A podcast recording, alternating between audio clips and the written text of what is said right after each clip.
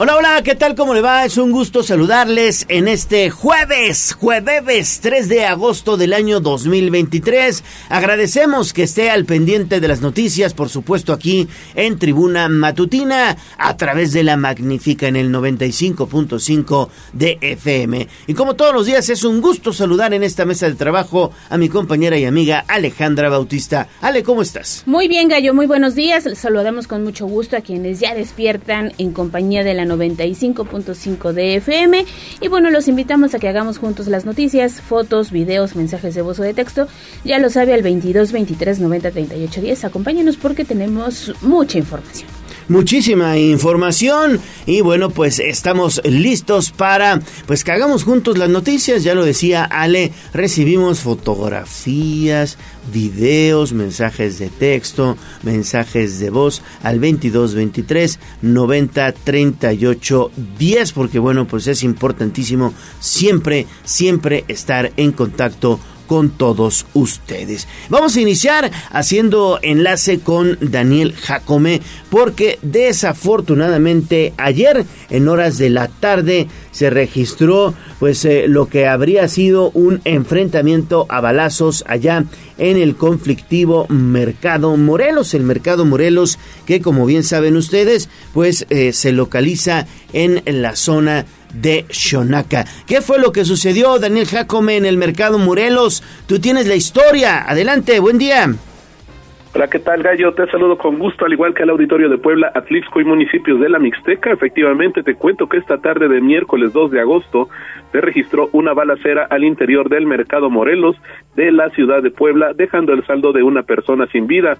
De acuerdo con las primeras versiones, se indicó que sujetos armados ingresaron al mencionado centro de abasto, donde comenzaron a realizar la forma de extorsión denominada cobro de piso a diversos locatarios. Sin embargo, estos se negaron y dieron parte a las autoridades.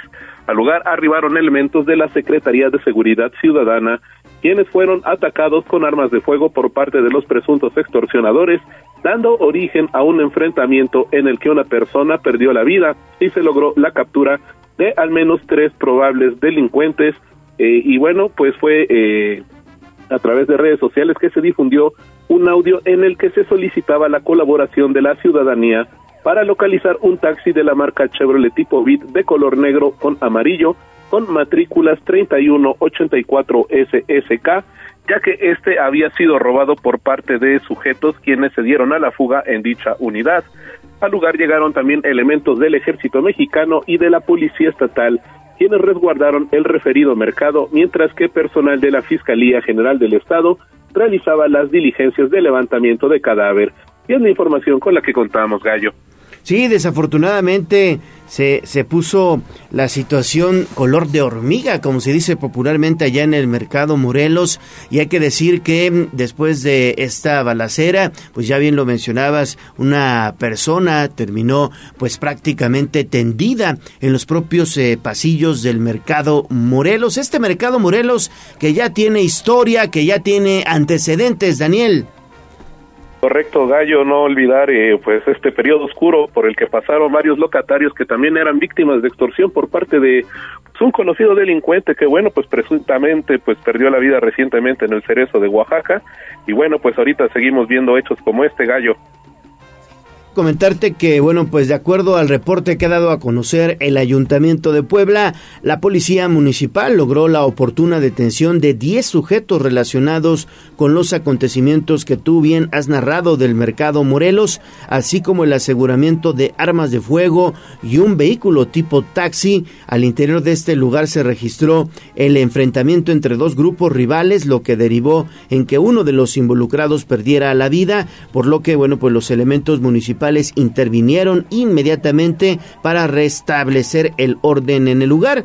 Entre los asegurados se encuentra Arturo N., alias El Talli, presunto líder de la banda conocida como la Mafia de Analco, dedicada a diversas actividades delictivas. Sobre estos hechos, bueno, pues ya, ya se dio parte a la Fiscalía General del Estado de Puebla para que se realicen las investigaciones correspondientes. Ahí está la información y seguimos contigo, Dani, porque tienes más y esto también es un asunto de extorsión.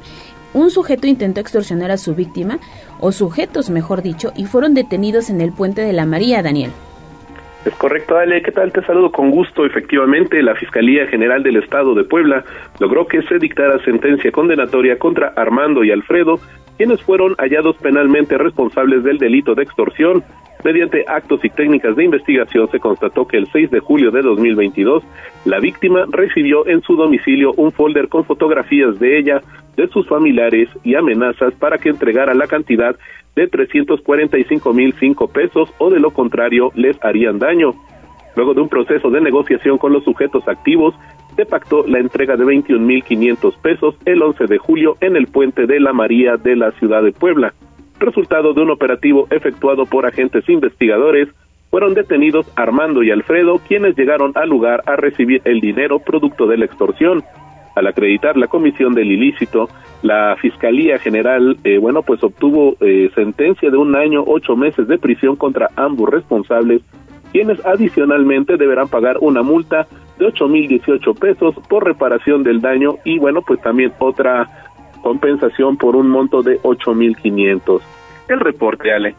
Pues ahí está. Y qué bueno que la víctima denunció, Gallo. Eso hay que decirlo hay que darle seguimiento pues a las denuncias, ¿no? Sí, totalmente de acuerdo. Siempre hay que denunciar, levantar una o, iniciar una carpeta de investigación ante las autoridades ministeriales.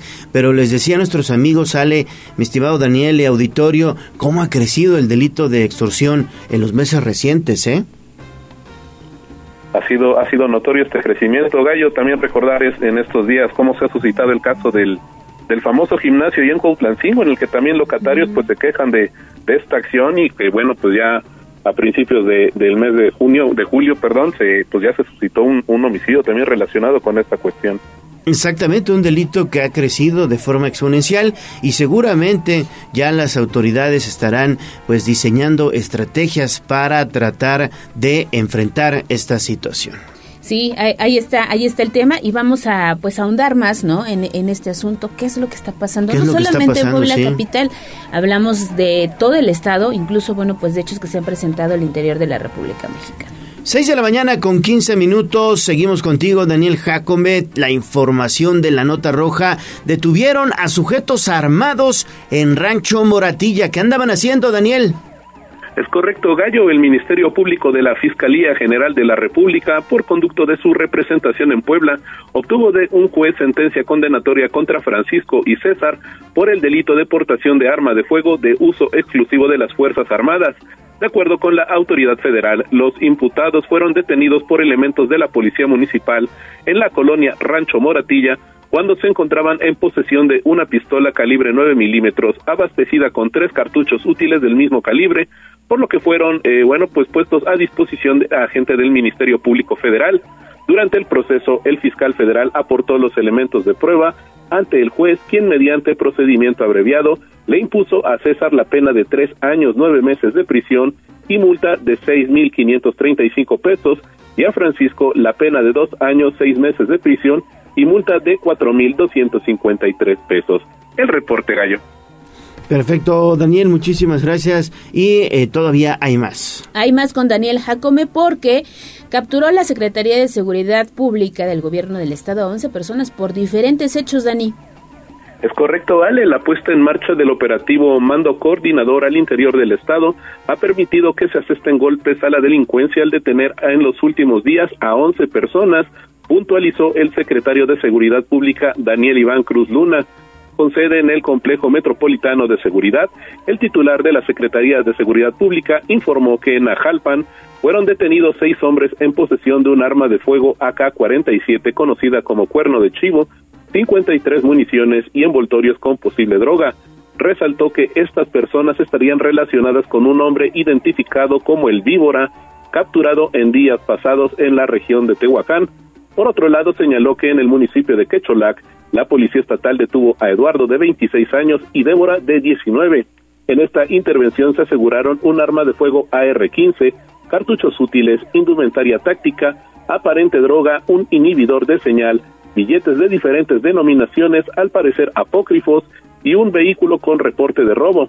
También destacó el aseguramiento de Álvaro, de 19 años de edad, en el municipio de Teopantlán, donde se aseguraron un arma de fuego, dos camionetas, una Chevrolet Silverado color negro y una Ford Ranger de color azul, ambas con reporte de robo.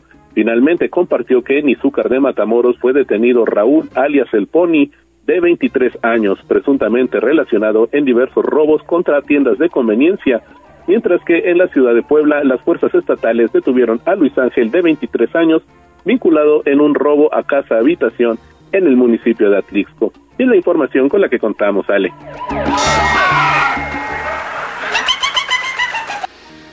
Son las 6 de la mañana con 18 minutos y seguimos, seguimos con más información de la nota roja porque ya por la noche se registró lo que sería un aparente ataque directo. Esto sucedió en los límites de Amozoc con Puebla en la colonia Santa Margarita, Santa Margarita, Santa Mago, como se llama popularmente a esa zona. Esto eh, se registró en una tienda de autoservicio de la zona al principio, y de acuerdo a eh, las versiones, digamos, extraoficiales, se hablaba de un probable asalto a la tienda de autoservicio. Sin embargo, después comenzaron a difundir imágenes en redes sociales y se trató o se habría tratado de un ataque directo en contra de una mujer que desafortunadamente, pues obviamente pierde la vida en ese ataque directo de forma eh, secundaria, terminan lesionadas otras dos personas y después, después todo parece indicar que hay, eh, le dejaron una, una cartulina con un mensaje a esta situación que pasó allá en Santa Mago. Esto sucedió ya por la noche y bueno, pues obviamente las autoridades estarán dando a conocer más detalles, incluso hay imágenes que, eh, bueno, pues tenemos en nuestras redes sociales. Sí, de terror lo que se vivió ayer en este punto importante muy cerquita de Puebla es la colonia Casablanca, para que usted más o menos ubique, además muy conflictiva. No sé si recuerdas que hace ya algunas semanas se presentó una situación también muy penosa en un bar, ¿no? Conocido como Los Pinochos, que está, digamos que más o menos por esa zona. Así que se sabe que la persona que lamentablemente pierde la vida se dedicaba a vender dulces, pero el pánico de quienes estaban en esa hora en el supermercado, porque dicen que ingresaron con armas largas, amenazaron, y bueno, se llevó a cabo esta situación. Fíjate, se dedicaba a vender dulces, pero regularmente este tipo de, situaciones como las que se vivieron ayer allá en Santa Margarita, pues están vinculadas al narcomenudeo. Es una situación que desafortunadamente también va creciendo en todas estas eh, demarcaciones y colonias y unidades habitacionales y demás. El narcomenudeo ya también se ha convertido en una situación que va en crecimiento en todos estos puntos y bueno, pues esta situación situación del ataque directo a una mujer. Todo parece indicar por el móvil, por la forma en que sucedieron los hechos, se trató de una situación vinculada al narcomenudeo. 6 de la mañana con 21 minutos, estamos arrancando motores. Vamos a hacer una pausa y regresamos con más información. Vamos a un corte comercial y regresamos en menos de lo que canta un gallo. Esta es la magnífica, la patrona de la radio.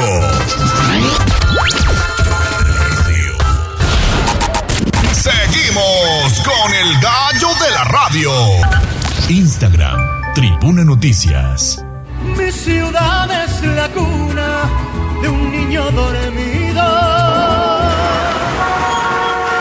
Hablemos de nuestro pueblo. El reporte de la capital poblana en Tribuna Matutina. Estamos de vuelta en Tribuna Matutina. Gracias, gracias por continuar con nosotros. Son las 6 de la mañana con 25 minutos. Les recuerdo nuestra línea de comunicación vía WhatsApp abierta para todos ustedes 2223 90 38 10. Seguimos con información de la ciudad. Vamos ahora con Gisela Telles porque ya estamos en temporada de vacaciones y lamentablemente también aumentan los accidentes en carretera. Esto de acuerdo con información que se dio a conocer el día de ayer y tú tienes los detalles. Gis, muy buenos días y excelente jornada. Ale, muchas gracias, excelente jornada también y me da mucho gusto saludarte, igual que a nuestros amigos del auditorio. Y como lo mencionas, debido a que en la temporada de vacaciones los hechos de tránsito en carretera incrementan entre 15 y 20%, María del Rayo Ramírez Polo, directora de Tránsito y Movilidad del municipio de Puebla, emitió diversas recomendaciones.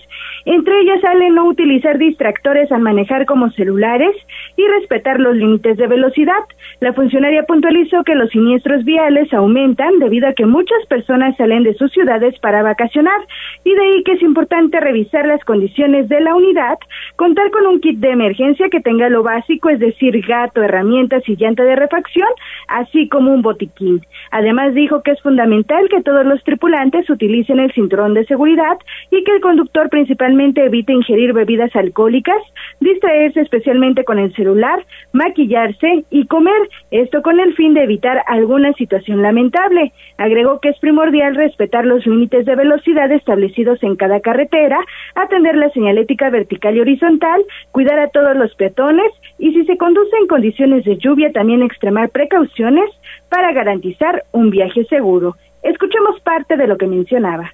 Muy importante, bueno, como ya lo había comentado el director, revisar el tema mecánico del vehículo es indispensable, revisar las condiciones del vehículo. Si se conduce en condiciones de lluvia, también extremar precauciones. Algo muy importante es que todos los tripulantes deberán ocupar el cinturón de seguridad. También eh, como ya lo hemos comentado, evitar eh, de toda manera el consumo de bebidas alcohólicas en conducción, especialmente, bueno, pues en carreteras. También el uso de distractores es una prohibición, toda vez que te pone en riesgo el manejar en carretera y utilizar algún distractor, especialmente el celular.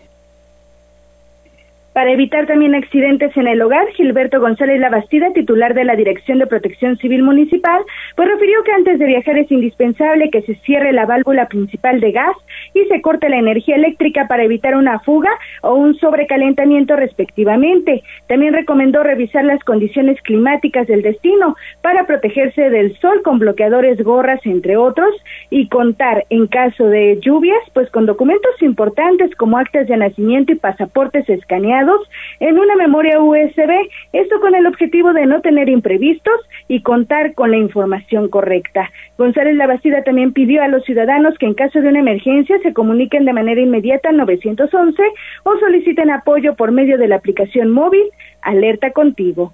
El reporte. Gracias, Gis. ¿Y tú eres de los que se distrae al conducir? Mira, son diferentes situaciones. El teléfono, ir comiendo, a mí me pasa mucho. A veces terminas desayunando o comiendo en el coche. Maquillarme, ¿no? Pero sí he visto muchas personas que ya sabes, el rímel ah, para las sí, pestañas. Sí, se van maquillando. El tema de muchas personas también van platicando, ¿no les ha pasado? Van al volante, platican y hasta te voltean a ver. Espérate, pues vas manejando, aguanta tantito, vamos a, vamos a chocar. Apenas cambió el verde y ya te están silbando. Pues no sí. Sí, sí, sí, con calma, con calma y nos amanecemos, ¿no? Con calma y nos amanecemos. Y sí, cuando salimos a carretera es cuando más responsabilidad debemos, debemos de tener. Fíjense ustedes, muchas personas van de, de vacaciones, van en el vehículo, van de vacaciones y bueno, pues como ya están en modo de descanso, ya estaban tomando van manejando, ya se van echando la chela. Imagínate nada más ese, ese riesgo, ¿no? Que hay en esta situación que sucede. ¿Qué sucede en las carreteras, no solamente de Puebla, sino del país? País, y cuando va a salir a carretera, pues sí verifique las condiciones de su vehículo, las llantas, que estén, digamos, al aire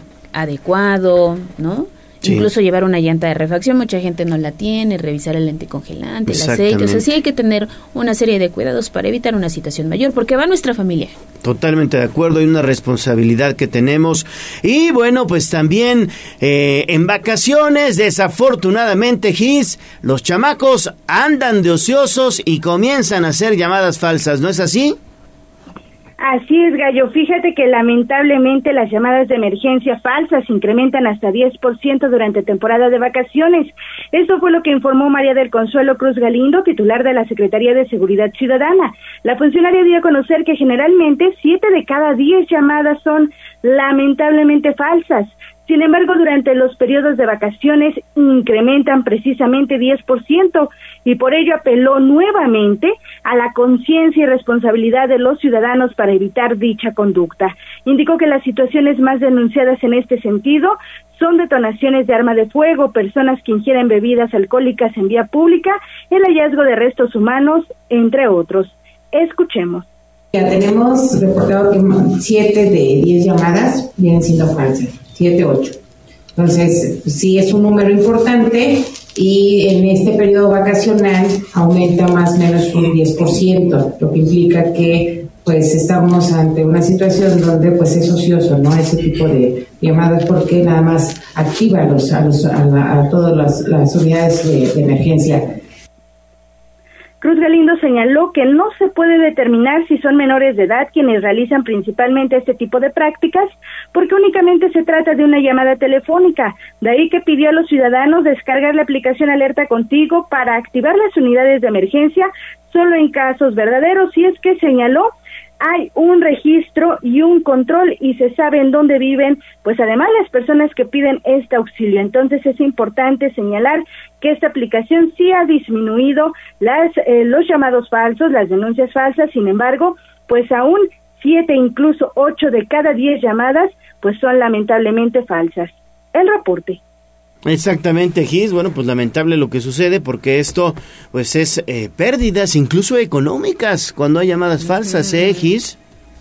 Principalmente, Gallo, eh, pues lamentablemente pérdidas de vida porque hay situaciones que sí son realidad y que pues destinan estos recursos humanos a otros temas que lamentablemente no son ciertos, incluso pues hay que tomar en cuenta esta situación que puede ser alguno de nuestros familiares quien necesite este tipo de apoyo y no estar jugando con los números de emergencia gallo. Así es. Bueno, pues seguimos con más información. Y hacer uso de la aplicación Alerta Contigo, que bien dice Gis, ya tiene una serie de candados y es muy fácil detectar si alguien te está Ándale. Este, viendo la cara, ¿no? Entonces, bueno, pues ahí está la invitación. Y seguimos con Gisela porque el día de ayer justamente se dio a conocer un balance de las atenciones que ha brindado Protección Civil, que además nuestro reconocimiento, porque siempre que se necesita el apoyo, están ahí, llegan rapidísimo, Gis. Y justamente Ale, el gerente de gobierno y gestión del municipio, Dan Domínguez Sánchez, destacó que el trabajo de los elementos de protección civil es sumamente importante, pero también Ale generoso. Esto lo señaló a la par de que refirió han llevado a cabo 403 servicios de rescate por lluvias, derrumbes, vientos, entre otros. Además, el funcionario informó que a la par intervinieron para sofocar 556 incendios en lo que va del año, brindaron 2.687 servicios prehospitalarios y realizaron 682 servicios de emergencia. Además, manifestó que impartieron 99 capacitaciones para beneficiar a 4.694 personas y supervisaron 12 simulacros que alcanzaron 2.825 poblanos en centros comerciales, empresas, edificios de gobierno, escuelas, hospitales y también diversas colonias. Pero escuchemos parte de lo que mencionaba. En primer lugar, quiero manifestar mi reconocimiento y admiración al trabajo que realizan con valentía y disposición las 24 horas del día, los 7 días de la semana, los elementos de protección civil municipal que están aquí con nosotros y pedirles un aplauso para ellos que hacen este trabajo importante, eh, un trabajo eh, generoso, 24 horas, 7 días a la semana, junto con nuestro canino que se llama que también nos ayuda a encontrar personas con vida, con vida en diferentes momentos de estas pues, eh, necesidades y emergencias que existen.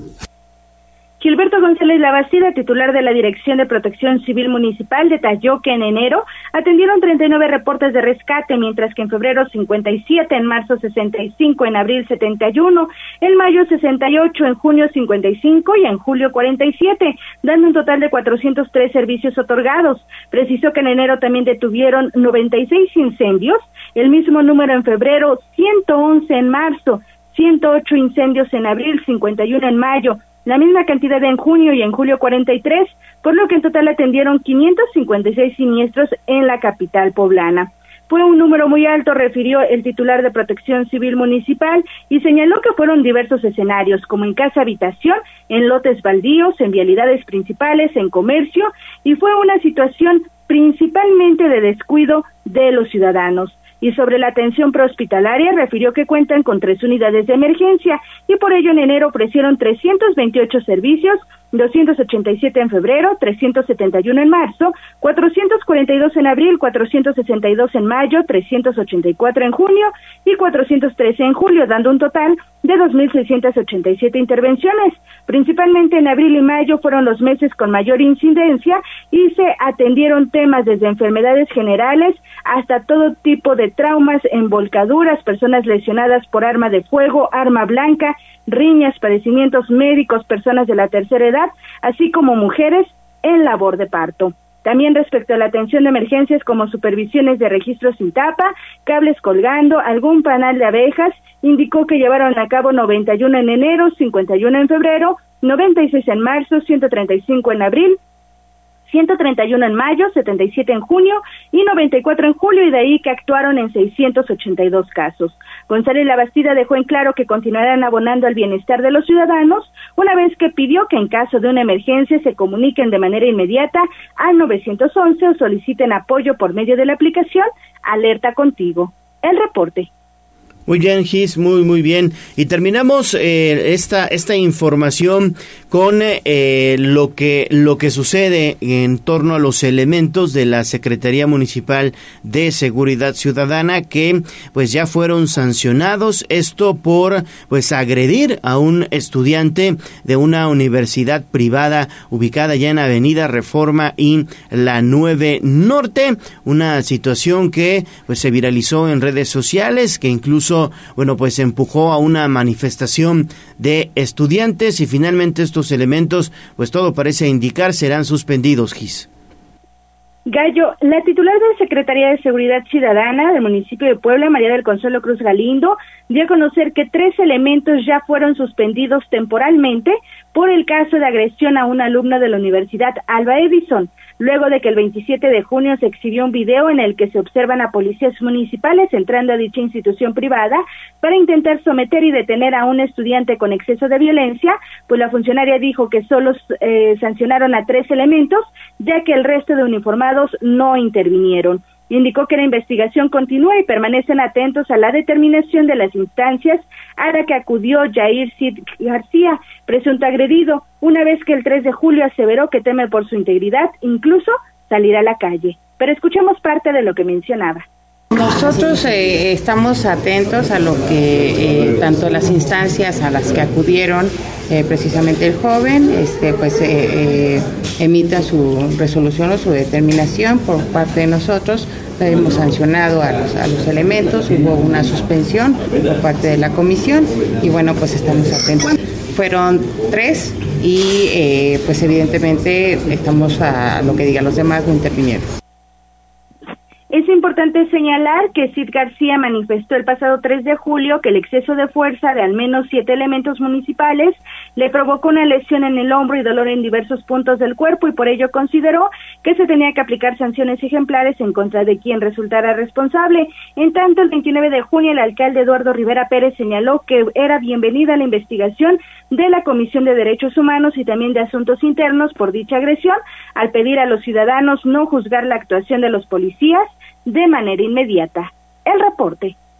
Gracias, gracias Gis por la información. Bueno, pues ahí está. Finalmente se, se concluye con esta investigación y terminan por sancionar a los uniformados. Exactamente. Y bueno, pues ahí está el reporte completo del seguimiento que se le dio a este hecho que se viralizó en redes sociales. La nota completa a través del portal de casa. Muchísimas gracias Gis. Regresamos contigo un poquito más tarde. Faltan 20 minutos para las 7 de la mañana. Vamos a hacer una pausa. Regresamos con mucho más información información. Vamos a un corte comercial y regresamos en menos de lo que canta un gallo. Esta es la magnífica, la patrona de la radio.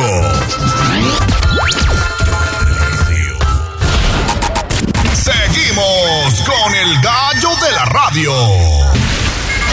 Sitio web tribunanoticias.mx.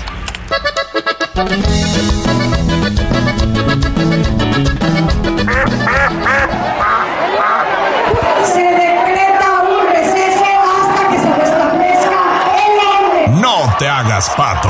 Vamos con información de la política. En Tribuna Matutina. 6 de la mañana con 44 minutos. Seguimos en tribuna matutina 22 23 90 38 10. Mándenos un mensajito, mándenos un mensajito y ya estamos precisamente a punto de entrar a la voz de los poblanos. Tenemos regalos, ¿eh? Tenemos regalos. Ya se empezaron a reportar para desearnos buenos días. Ya en un momentito más les daremos lectura, pero muchísimas gracias.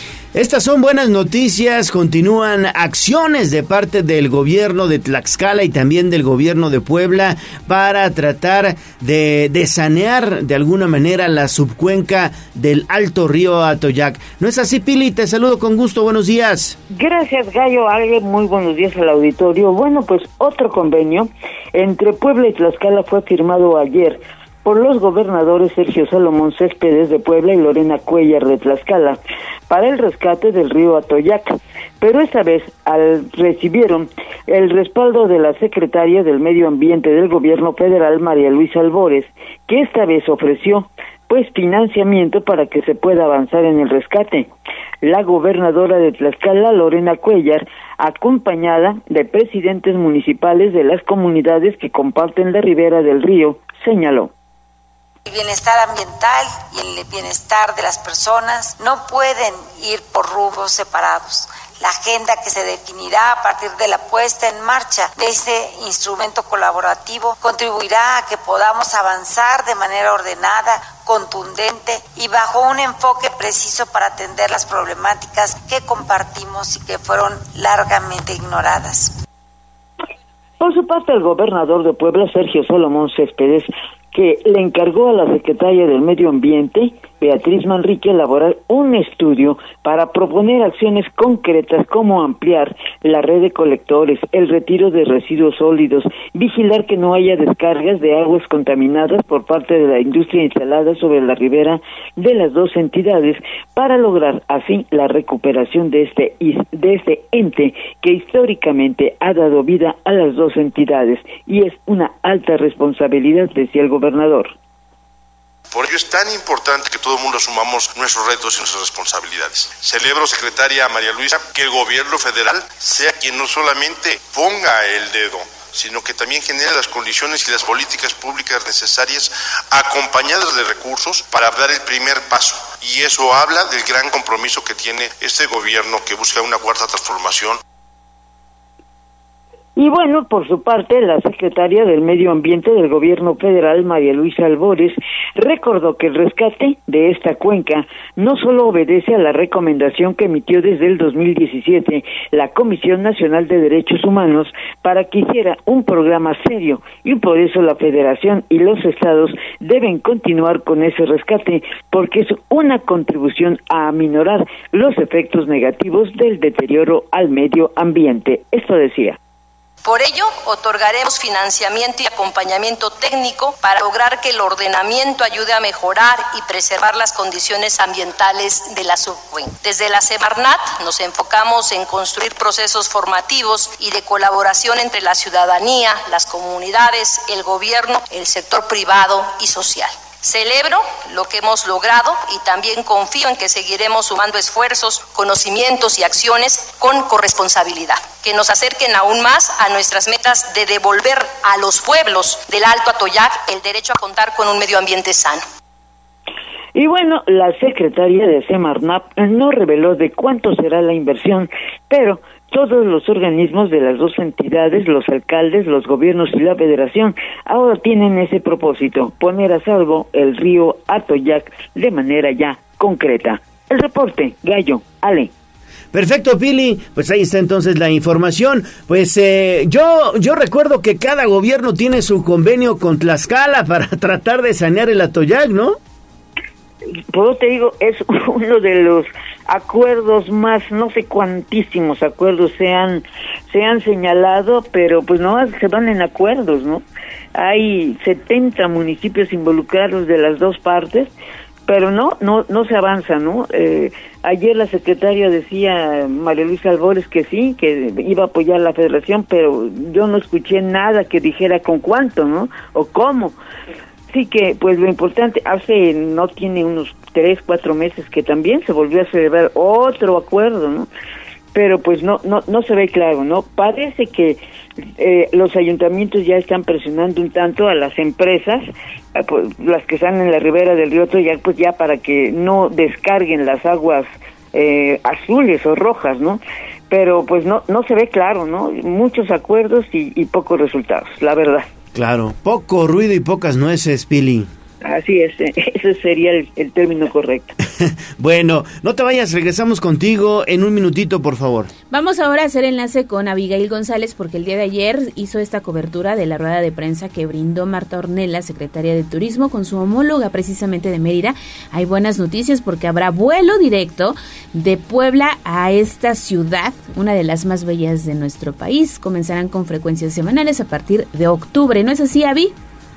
¿Qué tal, Ale Gallo, amigos del auditorio? Muy buenos días. Efectivamente, pues les comento de este tema que pues la titular de turismo del gobierno del estado, Marta Ornelas Guerrero, junto a la secretaria de Turismo de Yucatán, Michelle Friedman Hirsch, y Rubén López López, director de Planeación y Rutas de Viva Aerobús, presentaron la nueva ruta Puebla-Mérida que iniciará el próximo 2 de octubre. Y es que en conferencia de prensa, Rubén López dio a conocer que el vuelo Puebla-Yucatán tendrá un costo de 209 pesos más impuestos con salidas pues del aeropuerto Hermano Cerdán y es que esta duración del vuelo pues es de aproximadamente dos horas a bordo de los aviones A320 con capacidad para 186 pasajeros y el A321 con un espacio para 240 viajeros.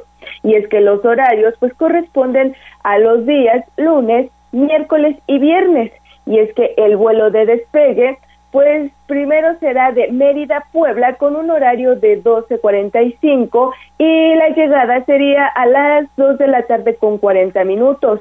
De Puebla a Mérida sería a las 3 de la tarde con 35 minutos y la llegada sería a las 5 de la tarde con 20 minutos y estos horarios pertenecen a lunes y viernes. Y es que de Mérida a Puebla sería a las 4 de la tarde con 25 minutos y la llegada sería a las 6 de la tarde con 20 minutos y de Puebla a Mérida sería a partir de las 7 de la noche y la llegada sería a las 8 de la noche con 45 minutos, ambos horarios correspondientes al día miércoles. Escuchemos. Actualmente en Puebla estamos ofreciendo cinco destinos, lo que representa en los primeros eh, seis meses del año más de 190 pasajeros. Hoy anunciamos la medida Puebla, pero bueno, hace un poquito anunciamos la Puebla Tijuana, por lo tanto, en este 2023 tenemos la suerte de empezar con, con dos nuevas rutas y estoy seguro que próximamente seguiremos anunciando más rutas. En el caso de Mérida, pues ya son 13, 13 rutas, 10 nacionales, 3 internacionales. Y es que por su parte, Michelle Friedman destacó los atractivos turísticos que ofrece Yucatán y su gastronomía, que generará pues una importante derrama económica para ambos estados. Escuchemos. La realidad es que Yucatán es un destino muy accesible y es un destino que ofrece atractivos para todos los gustos y posibilidades. Ya vimos que el vuelo va a ser sumamente la, la, tarifa de introducción es muy muy atractiva, pero en la oferta turística de Yucatán hay desde hoteles muy muy accesibles. En comparación con otros destinos que tenemos muy cerca, la oferta y la calidad de nuestros servicios, nuestros hoteles boutique, por ejemplo, los hoteles dentro de casonas, los restaurantes son de muy alta calidad para el nivel de tarifas que tienen. Entonces, realmente con muy bajo presupuesto, una familia puede perfectamente volar de Puebla a Mérida. Y es que finalmente, pues Marta Ornelas dio a conocer que pronto visitará Yucatán para dar a conocer la oferta turística que tiene Puebla y apoyar a la economía pues es que el 80% pues de los turistas dijo que recibe la entidad nacional y es que además afirmó que será de utilidad para que los viajeros extranjeros que arriben al sur y visiten Puebla pues sea de manera accesible y sin escalas como en otras entidades y es que ya en próximos días pues se podrá ser habilitado el nuevo vuelo entre ambos destinos pues en la página de internet de vivaaerobus.com. Ale, es la información que tenemos. Pues ya me vi en mis próximas vacaciones en Mérida. Hoy está re bien, ¿eh? Sí, el boleto está está súper bien, ¿no? Oye, ¿dijeron del costo, Avi? Pues es que habían dicho que aproximadamente tiene un costo de 209 pesos más impuestos y aproximadamente habían dicho que no pasa de 1.500 pesos. No quisieron dar un estimado más para pues no, no equivocarse y después generar un poquito de, de problemas ahí, pero eso es lo que habían comentado. Sí, sí, claro, está, está bien, la verdad es que está muy buen precio, obviamente 1500 pesos ya el vuelo, el vuelo redondo incluso, y te ahorras muchas, muchas horas ¿eh? de viaje. En el coche. Muchas horas de viaje, y aparte Mérida es precioso, ¿eh? Mérida es precioso, es, y aparte es la ciudad más segura de México. Mérida es la ciudad más segura de México. Gracias, Avi. Faltan cinco minutos para las siete de la mañana. Regresamos contigo, Pili, porque Gobernación publicó una convocatoria para, pues, eh, encabezar la comisión de las personas desaparecidas. Pili.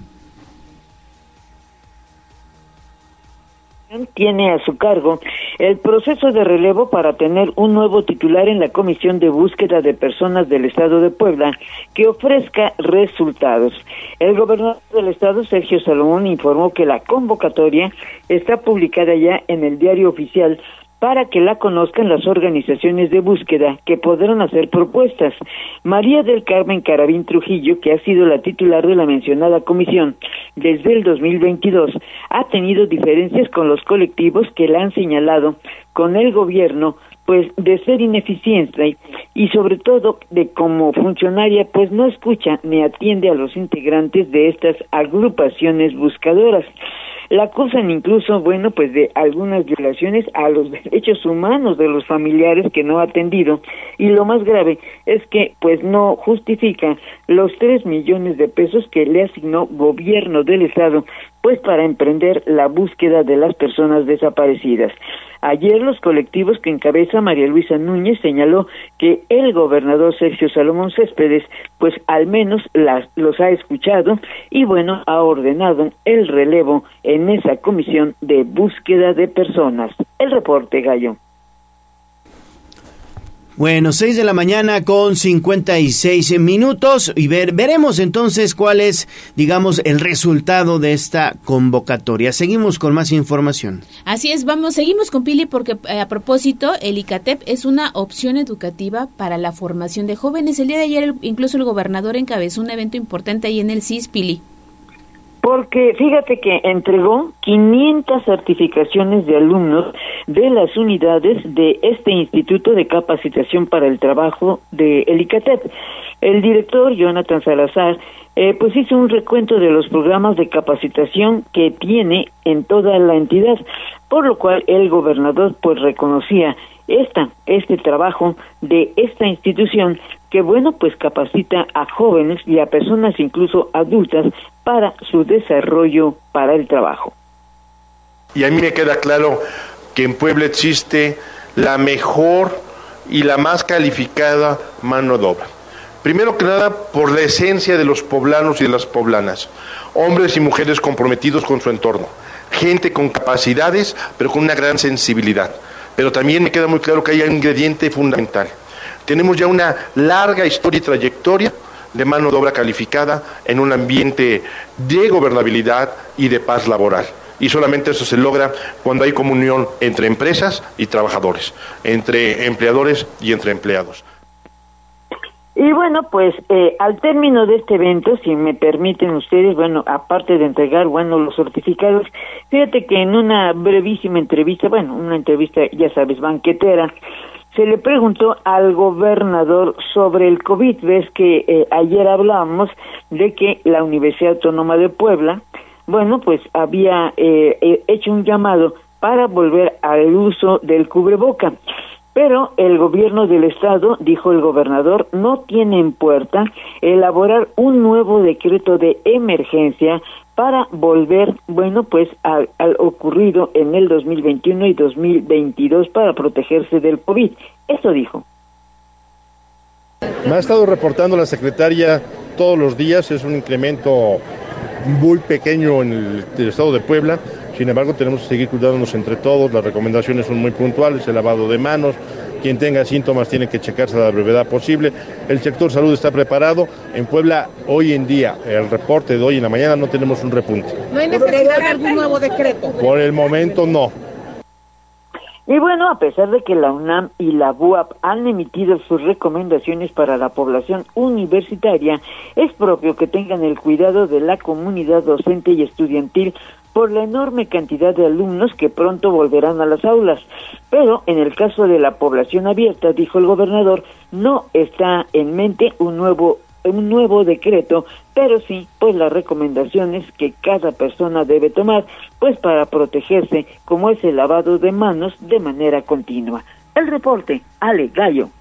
Exactamente, Pili. Entonces hay que eh, pues seguir, seguir con las recomendaciones que todos ya sabemos, que es el lavado frecuente de manos y además, pues ahí está el cubrebocas, ¿eh? Si usted no está seguro, va a algún evento masivo, alguna reunión en donde, bueno, pues evidentemente pudiera eh, contagiarse, bueno, pues ahí está el cubrebocas, hay que utilizarlo. ya es parte. sí, sí, sí, porque el bicho llegó para quedarse, ¿eh?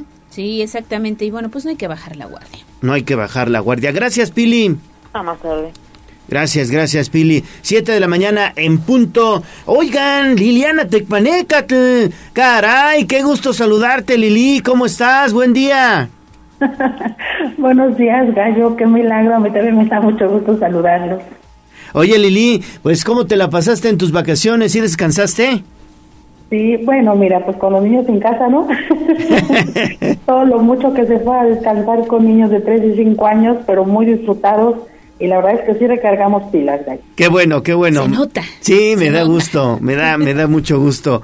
Oye, pues buscan crear un clúster en la Sierra Norte. Olivia Salomón se reunió con eh, Pepe Márquez en Zacatlán y con Lorenzo Rivera Chignahuapan, ¿no?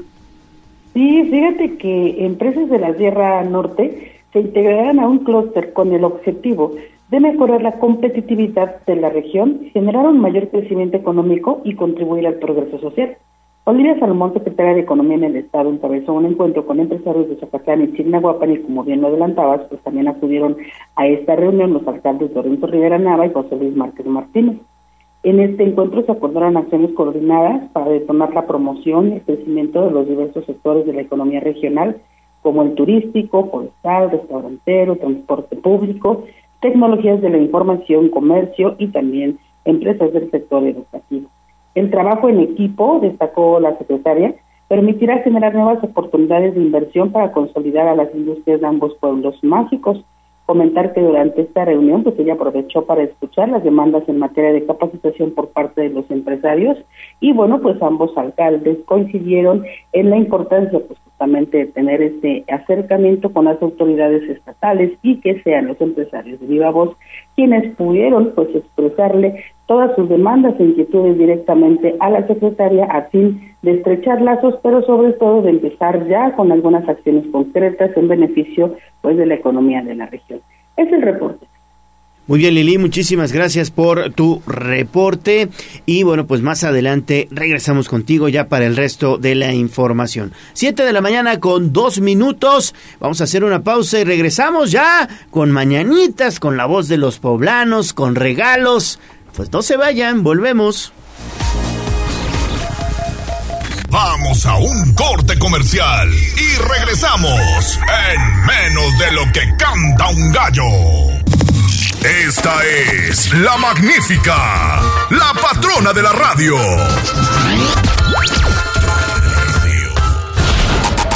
Seguimos con el gallo de la radio. Leemos tus mensajes en WhatsApp, en La Voz de los Poblanos, 22 23 90 38 10.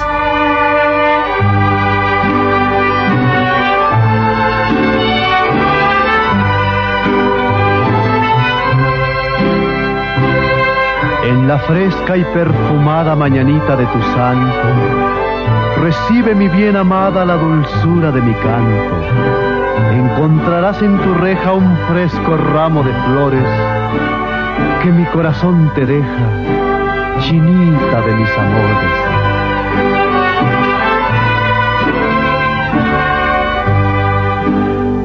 Estas son las mañanitas que cantan. Siete con seis minutos, ya estamos escuchando las mañanitas con el gallo de la radio, la voz de los poblanos y tribuna matutina que todos los días te regala a ti que estás de santo o de cumpleaños un pastel mediano de pastelería 520 la hora del postre. Únicamente llámanos, llámanos, no, más bien mándanos un mensaje, mándanos un mensaje al 22 23 90 38 10, repito 22 23 90 38 10. Dinos que estás festejando y te regalamos este pastel mediano para que celebres en familia. Hoy, ¿a quién festejamos? Hoy el Santoral marca una felicitación a quienes llevan el nombre de Lidia, así que si usted tiene este nombre, quiere participar por el pastel, comuníquese con nosotros. Así es, comuníquese con nosotros 22 23 90 38 10 y se ganará un pastel mediano. Pastelería 520 que tiene varias sucursales. Está la sucursal al final de la recta Cholula, viniendo de Cholula hacia Puebla. Ahí unos metros se encontrará Pastelería 520. También está la sucursal del Boulevard Atlixco, casi esquina con Boulevard del Niño Poblano, a un ladito de una pizzería famosa. Ahí está Pastelería 520. También en San Manuel, en el Boulevard de la 14 Sur, casi esquina con Circuito Juan Pablo II. Ahí también, también en la colonia Héroes de Puebla, por supuesto en la zona de Lomas de Angelópolis 3, en el corredor gastronómico, allá en Cascata también está Pastelería 520, porque Pastelería 520 es la tradición de una nueva generación. Muchas felicidades.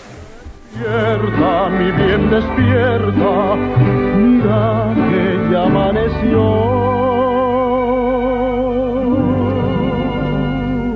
Ya los pajarillos cantan, la luna ya se metió.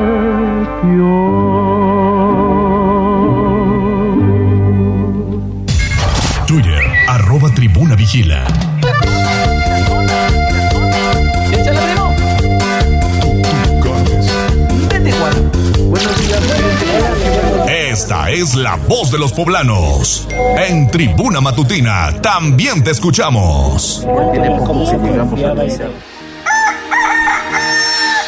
Seguimos en Tribuna Matutina, 7 de la mañana con 8 minutos y vamos a escuchar tu voz, la voz de los poblanos. Tenemos mensajes terminación 1990 que esta mañana se reporta con nosotros. Muchísimas gracias. Acaba de hacer el cambio de placas, las placas nuevas para el caso de lo que ocurre en la entidad. Dice que no ha verificado, pero le comentaron en el Centro Integral de Servicios que tiene un mes para hacerlo. La terminación de su placa es 7 y nos pregunta, ¿esto es verdad o ya me tengo que presentar a verificar porque si no me aplican multa?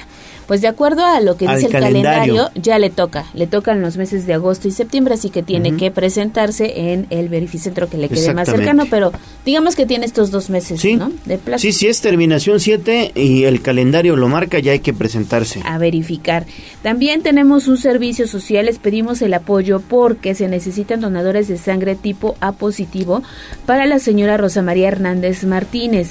Eh, cualquier cualquier información usted la puede requerir. 22 26 92 50 47 22 26 92 50 47 estamos difundiendo este servicio social a través de arroba tribuna vigila. Por favor si alguien puede ayudar a la familia uno nunca sabe cuándo va a necesitar. Ya lo incluso lo canalizamos con algunas asociaciones que se dedican a la difusión precisamente de este tipo de esquemas y esperamos que pronto consigan a los donadores que necesitan. También terminación 0069, muy buenos días, excelente jueves, despertando con el mejor espacio de noticias en Puebla. Saludos desde la colonia Riego Sur, me pueden anotar porque quiero participar por el pastel. Ah, claro, con mucho gusto, con muchísimo gusto. En un momentito más la anotamos y ya la contactamos más adelante. Nuestra querida y adorada Oli Sánchez ya se Hola, comunicó. Oli. Muy buenos días, feliz jueves. Nos manda emojis, dice ya aquí saludándolos. Oli Sánchez, gracias Oli porque siempre despierta con la compañía de este espacio. También el señor Octavio Tenorio ya se reportó. Saludos, Tavo, buen Muy día. Buenos días, equipo de tribuna. Excelente día, muchísimas gracias. Por ahí me contó un gallo que es muy atleta. ¿eh? Ah, no, no, es que eh, el buen Tavo, la verdad es que mis respetos, ¿eh? Todos los días, todos los días se va a entrenar. Él eh, le gusta andar en bicicleta, le gusta nadar, incluso ha estado en, en competencias, ahí en mar abierto y todo. Es todo un atleta, ¿eh? Mira, nuestro reconocimiento, ¿quién? Yo ya quisiera, ¿eh? Yo ya quisiera. Yo pero también. bueno, pues a veces no se puede. Oye, y tenemos otra, esta es una, pues es una denuncia. Fíjate que el pasado viernes, un amigo Radio Escucha nos eh, está compartiendo que su hijo de 17 años acudió a unos cines que se ubican en esta famosa plaza Cristal, la que se ubica en la 16 de septiembre y circuito Juan Pablo II. Salieron por la parte de atrás donde hay un famoso este hotel, motel. Ah, claro, sí, sí, sí, ahí en la parte de atrás donde hay un, un, un motel así como asiático, como chino, ¿no? Exactamente, que además es muy famoso, todo Sí, el mundo sí, ya sí. sabe seguramente de qué le hablamos. Y ahí se encuentran las bodegas o donde acuden a descargar los camiones desde el centro comercial. exactamente. Bueno, pues salieron de ver una película, el chico iba acompañado de su amigo y fueron asaltados. Se llevaron sus celulares y el poco dinero que obviamente llevaban en, en- en la bolsa, ¿no?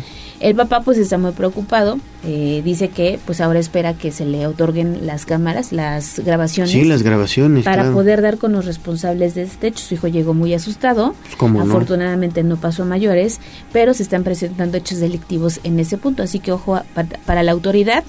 Y no sé cómo tendría que hacer. Supongo que presentando la denuncia, pues ya la autoridad requiere esas grabaciones para poder darle seguimiento a la queja, ¿no? Exactamente, hay que, hay que denunciarlo. Exactamente, pero bueno, afortunadamente digo, de lo material siempre se puede reponer. Llegaron con el susto a casa, pero hay ojo para la autoridad para que esté dándose los rondines correspondientes. También la terminación eh, 2118 nos manda saludos, nos está escuchando desde la zona de Cholula. Saludos hasta la zona de Cholula y allá en todo lo que es la zona conurbada, Coronango, Cuautlancingo y anexas. Y finalmente la terminación 0787 también nos manda un mensaje para desearnos un excelente día. Incluso nos manda este, unas promociones para ver películas. Gracias por estar en contacto con nosotros.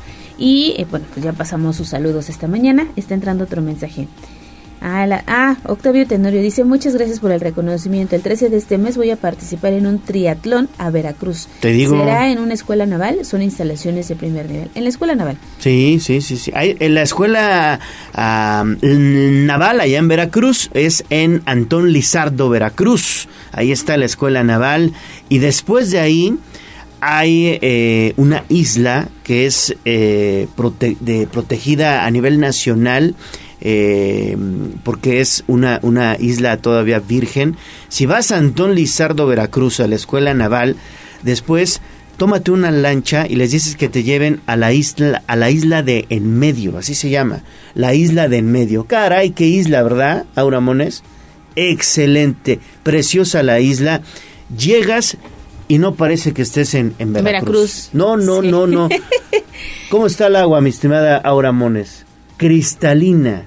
Y la arena seguramente es de otro color, no, No, no, como no. la negra que ves en el Exactamente. puerto, No, una, una arena preciosa en color ¿no? Bueno, café. ¿cuándo nos vamos? color café claro y llegas no no está para, para nadar para para estar ahí en la en la isla esa e- el agua te llega prácticamente a la cadera y el agua cristalina, o sea, ves los peces ahí, y eso es en Antón Lizardo, Veracruz, la isla de en medio, ahí donde está la escuela naval, una lanchita que te lleven a la isla de en medio, no te vas a arrepentir. ¿Y cuánto tiempo puedes estar ahí?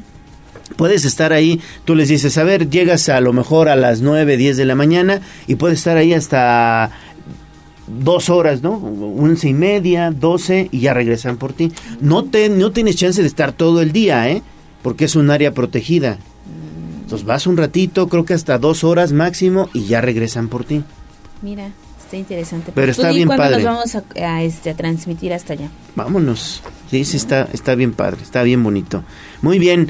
Eh, gracias, Ale. Gracias Sí, a todos por sus mensajes. sí. Gracias a todos por sus mensajes. Jazz Guevara.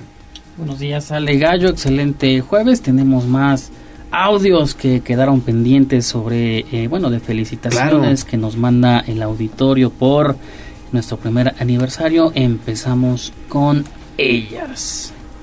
Felicidades Ale Gallo por el primer aniversario. Eh, pues de alguna manera, pues mi nombre es Marco Antonio Clali Rosales, estoy eh, escuchándolos desde Los Héroes Puebla, ahí que está, la colonia que está sobre periférico. Otra felicitación. Felicidades a Ale Gallo por su primer aniversario. Lilia Soledad Morales, los escucho desde Arboledas. Muchas felicidades a Gallo por su primer aniversario. Se los desea Susana Soledad Morales. Me comunico desde Amozoc, Puebla. Gracias. Felicidades a Gallo por su primer aniversario. Soy Adriana Trejorea y los escucho desde Ciudad Judicial. Órale, gracias Adriana y saludos a todos nuestros amigos de los juzgados. Muchas felicidades en este su primer aniversario. El señor les ama de la colonia Casa del Puebla de la Franja y del Estadio Cuauhtémoc. Maravillas. La colonia Maravilla. Exactamente. Felicidades a Legallo por su primer aniversario de parte de Arturo Becerra Soledad desde la Concepción a Mozoc. Perfecto, saludos hasta nuestros amigos de Amozoc, allá en la zona conurbada. Tenemos dos más. Felicidades Alex Gallo por tu primer aniversario. Soy Everardo Bárcenas desde San Jerónimo Caleras. Mm. Muchas felicidades, Ale y Gallo, por su primer aniversario. Que vengan muchos más. Mi nombre es Roxana Trejo y los escucho desde la colonia Santiago. Ah, muchísimas gracias. Aquí cerca en la colonia Santiago, que apenas la semana pasada estuvieron de fiesta. Sí, hubo fiesta y nos quedaron a deber el pan. cerramos con estos. Felicidades, Ale Gallo, por su primer aniversario. Mi nombre es Miguel Ángel Juárez y los escucho desde aquí, desde San Andrés Cholula. Arriba el Puebla, Pueblota. Bueno, pues ahí está. Algún defecto tendrías que tener. algún defecto hay que tener, dice. Y cerramos con este. Felicidades, Ale y Gallo, por su primer aniversario. Yo soy Daniel y los escucho desde el barrio de la Magdalena en San Pedro Cholula. Ah, muy bien, allá está Cholula, ahí está San Andrés y San Pedro presentes. Muchísimas gracias. cerramos mañana con más. mañana cerramos viernes, cerramos con todas las felicitaciones que quedan. y ya en Facebook tenemos saludos para Pati Hernández, saludos, está al pendiente José Cortés Juárez, José García y Connie Ángel ya están al pendiente del Facebook Live. Perfecto, pues muchísimas gracias a todos, de verdad, muchísimas gracias por estar pues al pendiente de Tribuna Matutina. Y antes de irnos a pausa, vámonos a sacar el primer vale de consumo por mil pesos. Vale de consumo por mil pesos en un conocido restaurante del complejo cultural universitario. Vayan ustedes para allá y bueno, pues tendrán este vale de consumo por mil pesos. Por cierto que me dijeron que en este restaurante están buenísimos los chiles en hogada también. Pues ¿eh? hay que ir a probar, ¿eh? Me dijeron que están Yo ya necesito el primero, ya, ya. Muy, muy ricos. ¿Y es por qué? ¿Tu quinto? Cuarto. Ah. Sí, sí, sí, por el, por el cuarto. Pero hay que ir allá, hay que ir allá. Vayan, vayan, vayan, porque están buenísimos los chiles en hogada en este restaurante. Y bueno, un vale de consumo por mil pesos al quien nos llame al 22, 23, no, 222, 242, 1312. 222-242-1312. Llámenos con Abraham Merino, les va a contestar el buen Abraham al 222-242-1312. Y que nos digan, que nos digan, ahí va, ahí va la trivia, que nos digan cuándo termina la temporada de chiles en hogada. ¿Cuándo termina la temporada de chiles en hogada? Y bueno, pues ahí está y se va a ganar este pase. Pausa y regresamos.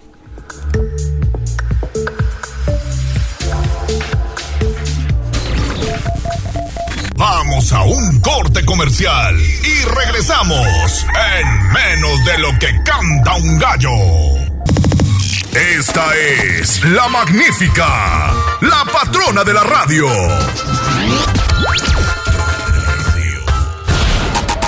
Seguimos con el gallo de la radio.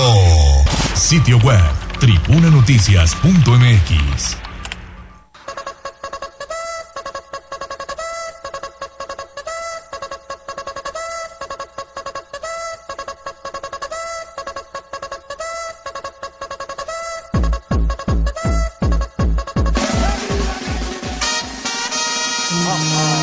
allá del pueblo y la zona conurbada.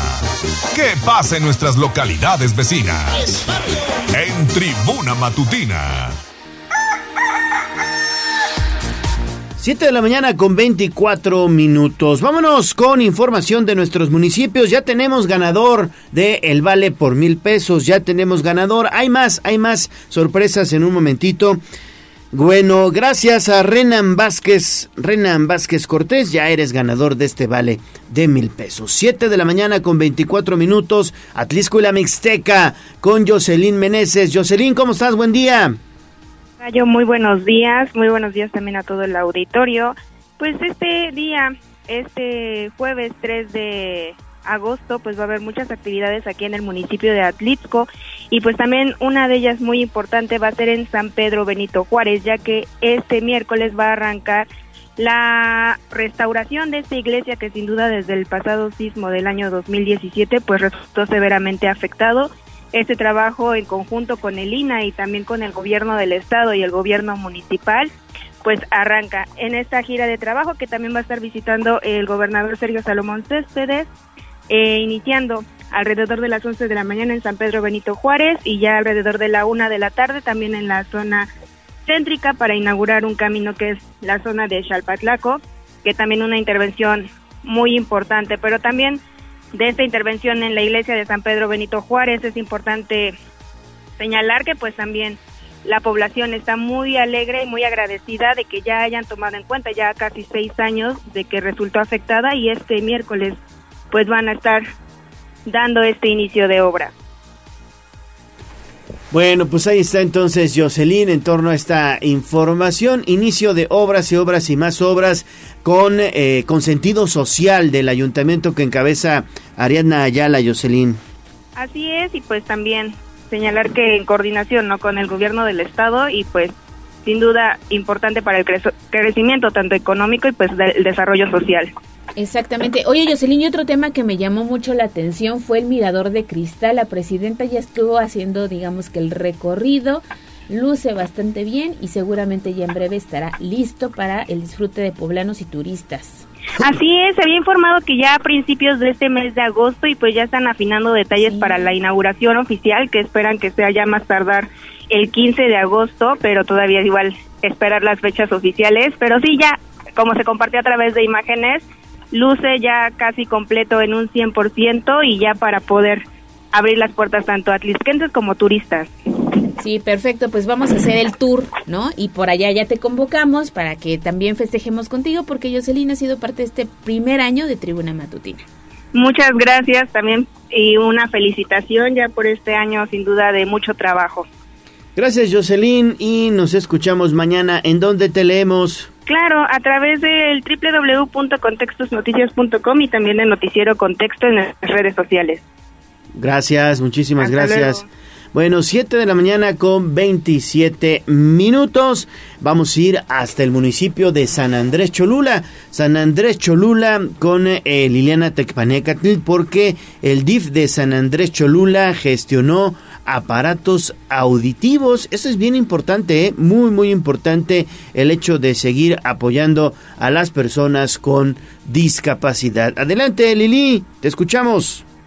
Muchas gracias, Gallo. De nueva cuenta los saludo con gusto. Y bueno, pues efectivamente comentarte que Guadalupe eh, eh, Paulo Torres, quien es la presidenta del DIF en San Andrés Cholula, pues encabezó la entrega justamente de 50 aparatos auditivos a personas que tienen pues escasos recursos y que no pueden pues justamente proveerse de diferentes herramientas para enfrentar la discapacidad auditiva. Comentarte que estos aparatos fueron donados por la cadena de tiendas de conveniencia OXO y los beneficiados pues son parte del padrón que integra el DIP justamente para estas eh, pues acciones. En este sentido, la presidenta recordó que en el municipio el 15% de la población tiene alguna discapacidad, de modo que el organismo a su cargo tiene como prioridad establecer las alianzas que sean necesarias a fin de satisfacer las necesidades de los más desprotegidos y en este sentido ella comentó que con recursos propios del DIF ya realizó la primera entrega de 70 aparatos auditivos y en las próximas semanas se hará una segunda adquisición para igual número de personas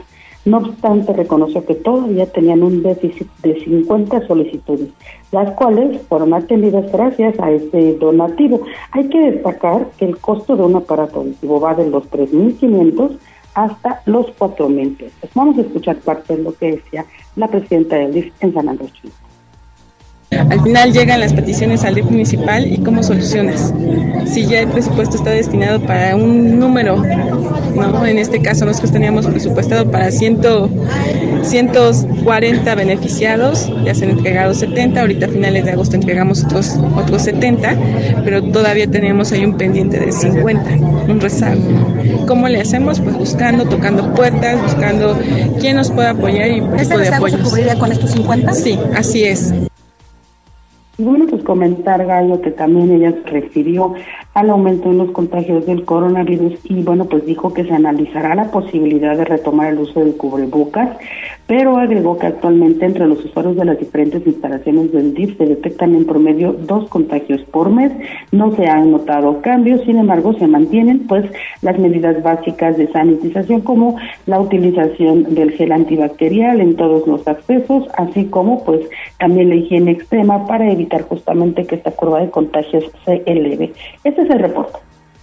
Perfecto, Lili, pues muchísimas gracias por el reporte. Importantísimo que apoyen precisamente a las personas con discapacidad. De ahí en San Andrés constantemente lo hacen, Lili.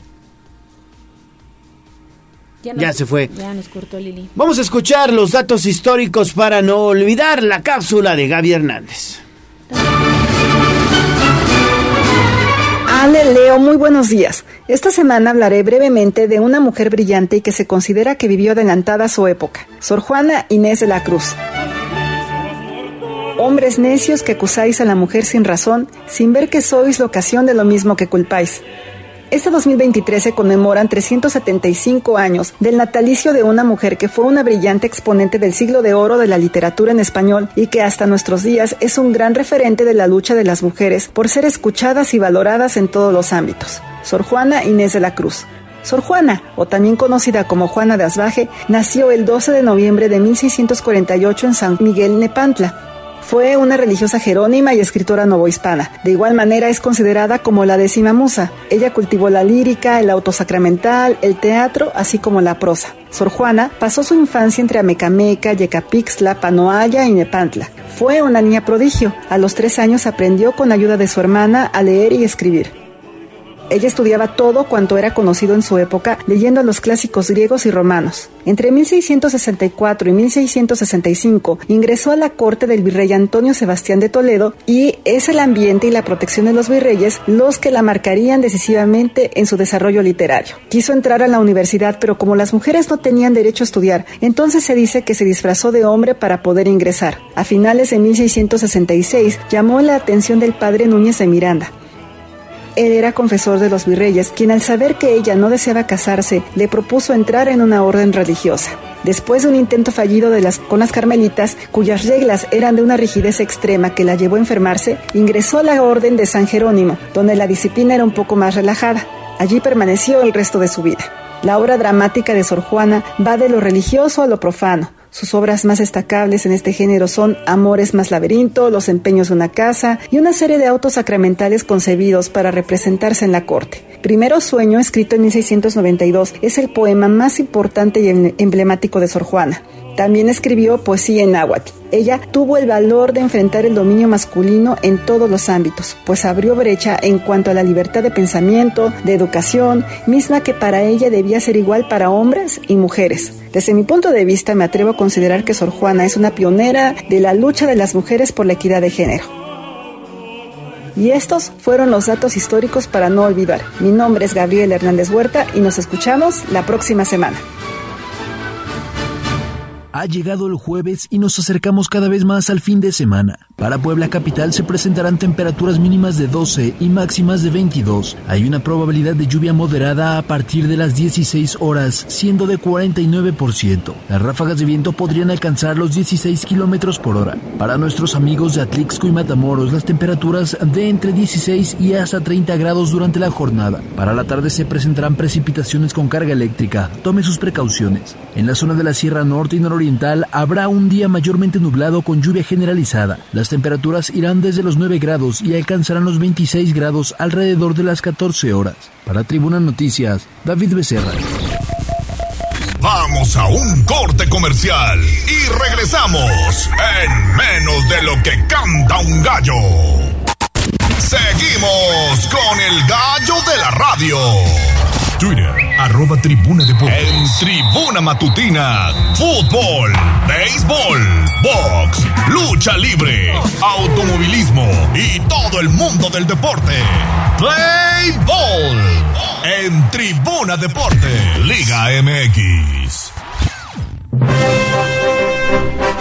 7 de la mañana con 35 minutos, ya está aquí Ernesto Romero. A ver, y para nuestros amigos que escuchan Ernesto Romero en Tribuna Deportes, tenemos regalos, mi estimado Neto. Les vamos a obsequiar un mes gratis de clases de ritmos latinos. Para que vayan a aprender a bailar y aparte hacen ejercicio, un poquito de salsa, merengue, son cubano, un mes gratis de clases de ritmos latinos. Estamos aparte en vacaciones. Pueden aprovechar el tiempo para que vayan a bailar a Feeling Dance Studio. ¿Qué te parece? Sí, ideal, ideal para todos los que tienen pie izquierdo, para los que nada más acuden a las fiestas y se quedan sentados, no participan digamos, en el ambiente, en la dinámica de los distintos grupos y pues solamente, solamente se quedan a observar, a veces hasta pierden pareja, pierden la oportunidad de tener conversación con alguien precisamente por no saber, por no saber bailar, es un buen pretexto para empezar a entablar comunicación con otra persona, así que pues es súper, súper necesario el saber, el aprender a bailar. Pues ahí está, es un buen pretexto para ligar entonces, mi estimado Neto. ahí está entonces, váyanse a aprender a bailar ritmos latinos, salsa, merengue, sones cubanos, rico, en Feeling Dance Studio, únicamente llámenos al 222 242 1312 222 242 1312 y díganos quién no es quién es quién es nuestro colaborador estrella de los lunes aquí en Tribuna Deportes. ¿Quién es nuestro colaborador estrella de los lunes aquí en Tribuna Deportes? Y se llevan este mes gratis de clases de ritmos latinos. Ahora sí, Neto, arráncate. Pues vámonos, vámonos de lleno con la información deportiva. Comenzamos con la Leagues Cup que ayer reanudó actividades 16 avos de final. ¿Qué papelón están haciendo los equipos de Liga MX? Si creíamos que después de lo que hizo el Puebla era lo peor, pues hay equipos que eh, cada día se esfuerzan por hacerlo, por hacerlo Peor fue el caso del equipo de Ciudad Juárez que se llevó siete anotaciones del conjunto del LAFC. Varios equipos de la Liga MX están poniendo el pretexto de jugar en calidad de visitante. De Los Ángeles. De Los Ángeles, el equipo de Carlos Vela. Eh, me parece que todavía hasta hace un lustro, bueno, hasta el 2016, que fue la última ocasión, ya, ya han pasado siete años, se competía en Libertadores se iban a enfrentar a equipos mucho más eh, competitivos, mejor armados, en plazas me parece que más hostiles que las que aparecen allá en Estados Unidos.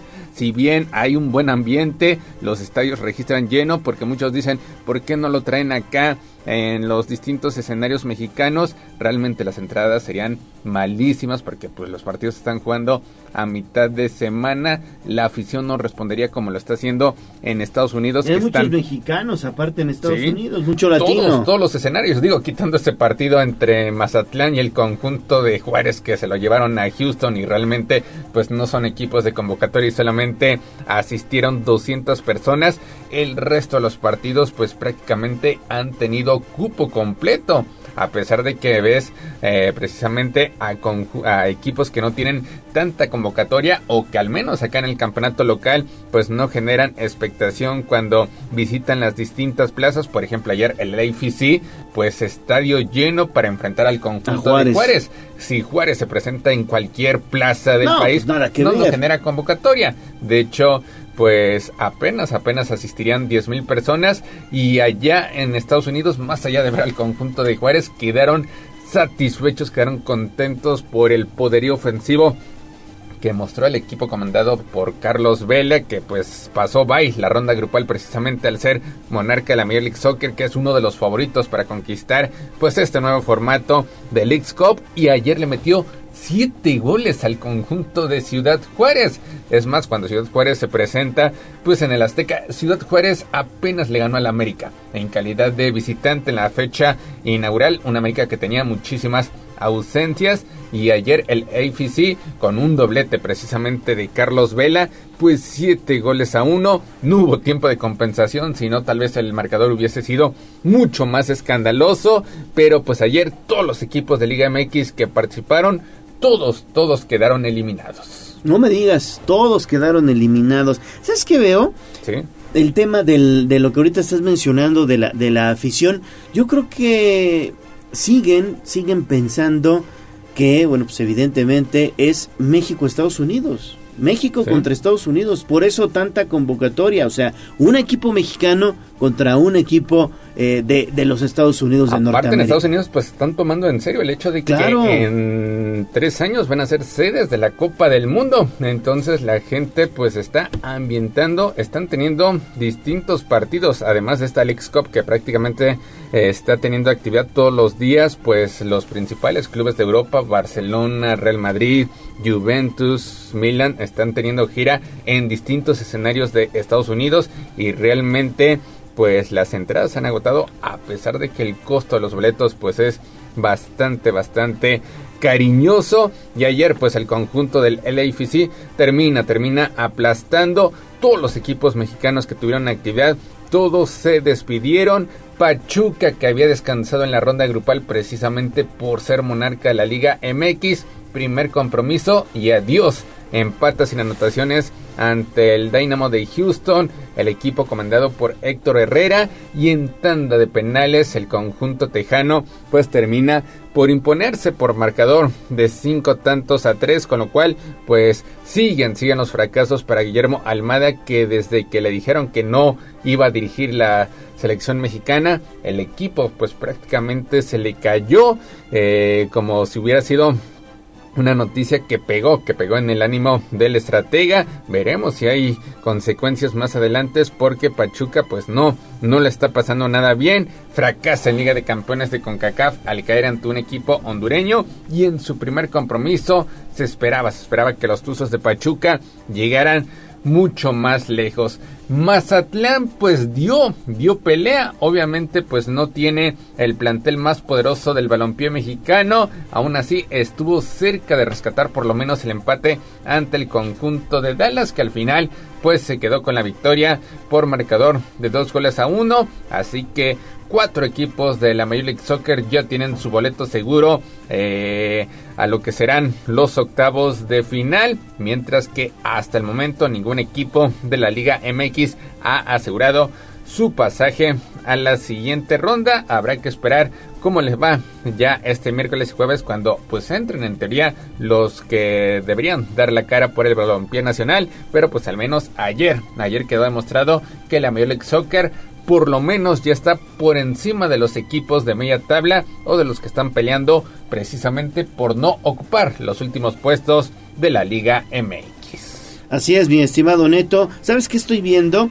Que pues nada más van de paseo los de la Liga MX. El problema es que están poniendo a sus a su cuadro titular porque como no hay torneo local no pueden darse el lujo de hacer rotación de probar este pues otras alineaciones pero sí sí crees que lo entonces lo estén tomando en serio. Sí porque si no llegarían totalmente desenchufados porque es un parón de un mes un mes donde pues no tendrías activo a tus elementos y pues por ahí dos o tres eh, variantes solamente en el once inicial precisamente para probar qué es lo que te puede funcionar en lo que resta del campeonato. Pero pues sí ayer una triste triste actuación por parte de los equipos de Liga MX de los equipos mexicanos quienes ya calificaron a la en este torneo de League Cup eh, pues ahorita estamos... ¿Quiénes, quiénes, digamos, quiénes podrían salvar lo que es este la aventura de los equipos mexicanos, quiénes la podrían salvar, porque la mayoría de los equipos han hecho el ridículo, han, han, han, eh, la verdad, los han aplastado los equipos norteamericanos. Pues calificaron este 12 equipos a la ronda de los 16 de final. 12 equipos de Liga MX, este 5 quedaron eliminados, uno ya tenía su pase de forma directa que era el conjunto de Pachuca y hasta el momento pues se mantienen, se mantienen nueve equipos en 16 avos de final, que son León, que en teoría pues es considerado favorito, América que quitando pues ese traspié porque pues hizo modificaciones, en su once inicial y todo parece indicar que si el América pues prueba plantel alterno eh, no no le irá nada bien tendrá que ir siempre siempre con su cuadro estelar sí. Cruz Azul, que es una incógnita. Digo, Cruz Azul pasó de milagro a la ronda de los 16 de final. Terminó imponiéndose en tanda de penales al conjunto de Atlanta. Pumas, que pues también es una auténtica incógnita, te puede dar un partido bueno, te puede dar otro malo. Atlas, que ha sido pues desarmado, pero de todas formas pues cumplió con una buena ronda grupal. Querétaro que también se espera que salga ya en esta ronda y los otros favoritos, Monterrey, Tigres y Toluca que pues tuvieron tuvieron una ronda grupal de forma perfecta, entonces los que estarían secando la cara por el balompié nacional pues serían León, América, Monterrey, Tigres y Toluca. Bueno, pues ahí está. Ojalá, ojalá y, algún equipo mexicano llegue a la final de este de este torneo. ¿eh? Tienen que estar ahí. La mitad ya se despidió. Van nueve eliminados: Necaxa, Santos, Tijuana, San Luis, Puebla, Chivas, que Chivas que era de los favoritos, o por lo menos para que llegara a las rondas finales, Mazatlán, Pachuca y el conjunto de Ciudad Juárez. Ahí está entonces. Bueno, pues veremos entonces en qué en qué termina todo esto de la Leagues Cup que, eh, pues como bien lo mencionas, ha sido todo un éxito en materia económica ya en los Estados Unidos. Hoy hay seis partidos, seis partidos. Precisamente veremos al Atlas. Al Atlas le tocó una llave sumamente difícil ante el New England Revolution, que es de los mejores equipos en la Major League Soccer. Este partido será a las seis de la tarde, eh, mismo horario para el clásico de la Gran Manzana. Eh, New York Red Bulls enfrentando a New York City. Igual, seis de la tarde, Filadelfia ante DC United. Por lo menos otros dos equipos de la Major League Soccer pues tendrán seguro su lugar en los octavos de final. Pumas ante Querétaro. Se supone que ahí Pumas tendría que imponerse. Este partido igual será a las 6 de la tarde. Cruz Azul enfrentando a Charlotte. Ligeramente favorito el conjunto de Charlotte, sobre todo porque estará jugando como local ante un Cruz Azul que pues es último lugar en la Liga MX y que en Leagues Cup pues ya tiene un descalabro ante el Inter de Miami y apenas presume el empate ante Atlanta gracias a que se impuso en la tanda de penales se mantiene con vida León contra el Real Salt Lake a las 8 de la noche con 30 minutos. El Real Salt Lake que fue goleado ante el conjunto de Monterrey, pero que en su segundo compromiso pues sacó la casta y terminó por avanzar a la siguiente fase. En teoría, hoy solamente los favoritos serían el conjunto de León y Pumas para mantenerse con vida dentro de la Liga MX. Veremos, veremos si el Atlas pues dice otra cosa. Un partido nada sencillo. En el papel es favorito New England Revolution, así como es favorito Charlotte enfrentando al conjunto de Cruz Azul. Los partidos que se llevarán a cabo este jueves, ya mañana viernes, será el turno del América. El América que estará enfrentando precisamente al Chicago Fire, el último rival del Club Puebla, Puebla. a las 6 de la tarde. Toluca enfrentando al Sporting de Kansas City a partir de las 7 de la noche. 8 de la noche el duelo entre Monterrey y Portland Timbers, mientras que Tigres estará viéndose las caras ante Vancouver. Se espera que ya mañana, mañana viernes, que saltan los favoritos de Liga MX, pues por lo menos la balanza se esté emparejando, pero pues de entrada, de entrada los equipos de Major Soccer están tomando una ventaja importante. ¿Cómo le fue a Messi con su primer clásico contra Orlando? Sí, un partido ya bastante, bastante bravo. Y es que Orlando City, pues es de los equipos que está eh, buscando los primeros puestos precisamente en la Major League Soccer. Pero pues Lionel Messi continúa de fiesta, continúa el idilio y el Inter se clasificó para los octavos de final. Ah, ya lo clasificó el equipo. Ya lo clasificó al derrotar precisamente tres goles a dos al conjunto de Orlando City en el primer derby floridano de la estrella argentina que anotó su segundo doblete de forma consecutiva. Pudieron ser tres goles. Oye, Messi sigue en plan grande, no puede ser. Sí. Eh, nadie lo va a parar. De gol en gol, ya lleva cinco, cinco. Ni en el París. cinco anotaciones. No, no, pues es que la verdad es que no es una liga para Lionel Messi. Lionel Messi está todavía en un gran nivel. Él pudiera seguir sin problema en cualquier equipo de Europa, ¿eh? En cualquier equipo de Europa. Ayer este recibió también su primera tarjeta amarilla. ¿Ah, sí? Que de hecho, si el árbitro hubiera sido más exigente. ¿Era roja? Era roja porque llega pues totalmente fuera de tiempo. De hecho, es lo que reclaman los jugadores del conjunto de Orlando City cuando el partido pues todavía estaba empatado a una anotación. Ahí termina dándole la plancha a un jugador. Pero pues bueno, sabemos algo similar a lo que pasa acá en la Liga MX que difícilmente es Messi, es expulsarían a André Pierre Guignac o como está pasando en Arabia que difícilmente sacarían una tarjeta roja a Cristiano Ronaldo, a Karim Benzema, pues lo mismo, lo mismo pasa allá en la Major League Soccer. Yo creo que si el árbitro se atreve a sacar la roja, pues prácticamente lo expulsan del torneo porque saben el imán de taquilla que representa Lionel Messi, el hecho de ganarse una tarjeta roja, pues además de que eh, pondría en riesgo la clasificación del Inter de Miami, afectaría el siguiente partido que se estaría perdiendo de forma automática, pero pues ayer Lionel Messi sigue mostrando su categoría, convierte doblete, pudieron ser tres. Llama la atención que el Inter de Miami tiene penal a favor y no lo ejecuta Lionel Messi. Lo hace Josep Martínez, que lo hace bastante bien. El propio eh, anotador de este disparo desde los 11 pasos señala al término del partido que fue Lionel Messi el que le cedió el esférico, porque en el Inter de Miami, pues todos saben que Messi es el capitán y es el que tiene pues digamos la... que hace lo que quiere. Sí, pues es su equipo. Es el, es el amigo del dueño. es el amigo del dueño, hace lo que quiere. Y pues él, él tendría ventaja, pero finalmente Lionel Messi, porque el partido, repetimos, estaba bastante, bastante bravo. El conjunto de Orlando pues estaba generando distintas ocasiones de peligro, lo demostró en la ronda grupal, le puso un baile al conjunto de Santos para dejarlo en el camino. Y pues pero al final cuando a Messi lo dejas en el área, simplemente Messi no te perdona, no te perdona. Y lo demostró en el tercer tanto, una buena jugada colectiva, le dejan prácticamente el esférico a Lionel Messi que de primera intención sin que bote el esférico, las anotaciones las pueden ver a través de Tribuna Deportes, el doblete por parte de Lionel Messi, la forma en que está jugando el Inter de Miami pareciera pues una este pues un nuevo modelo del tiquitaca el conjunto del Barcelona. Gerardo Martino ha sabido acomodar bien las piezas y hasta el momento se mantiene se mantiene perfecto. Sueñan con conseguir su primer campeonato.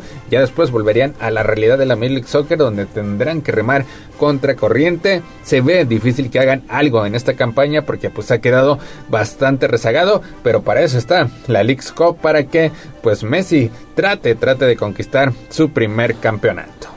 Bueno, pues ahí está entonces el buen Leonel Messi que la está rompiendo ya allá en Estados Unidos. ¿Qué más tenemos? Y debutó, debutó precisamente Jordi Alba. Ah, ya también debutó ya, Jordi debutó Alba. Jordi Alba, el lateral izquierdo español, presentado brevemente antes del partido, apenas tuvo ocasión de lucirse, pero su asociación con sus ex compañeros del Barcelona promete y pues la victoria, la victoria parecía clara para el Inter de Miami, pero pues Messi también se encargó de evitar sustos tras una buena jugada colectiva. Martínez recibió en el área, levantó la cabeza y dejó al astro argentino solo ante el portero rival. La pulga no falló con la derecha y selló, selló otro buen partido para aumentar su racha de victorias allá en Florida, 3 de 3, así que sigue, sigue el idilio por parte de Lionel Messi con el conjunto del Inter de Miami. 7 de la mañana con 54 minutos, hasta aquí la información de la Liga MX. Vámonos con el fútbol internacional porque pues los equipos españoles están de gira en nuestro país.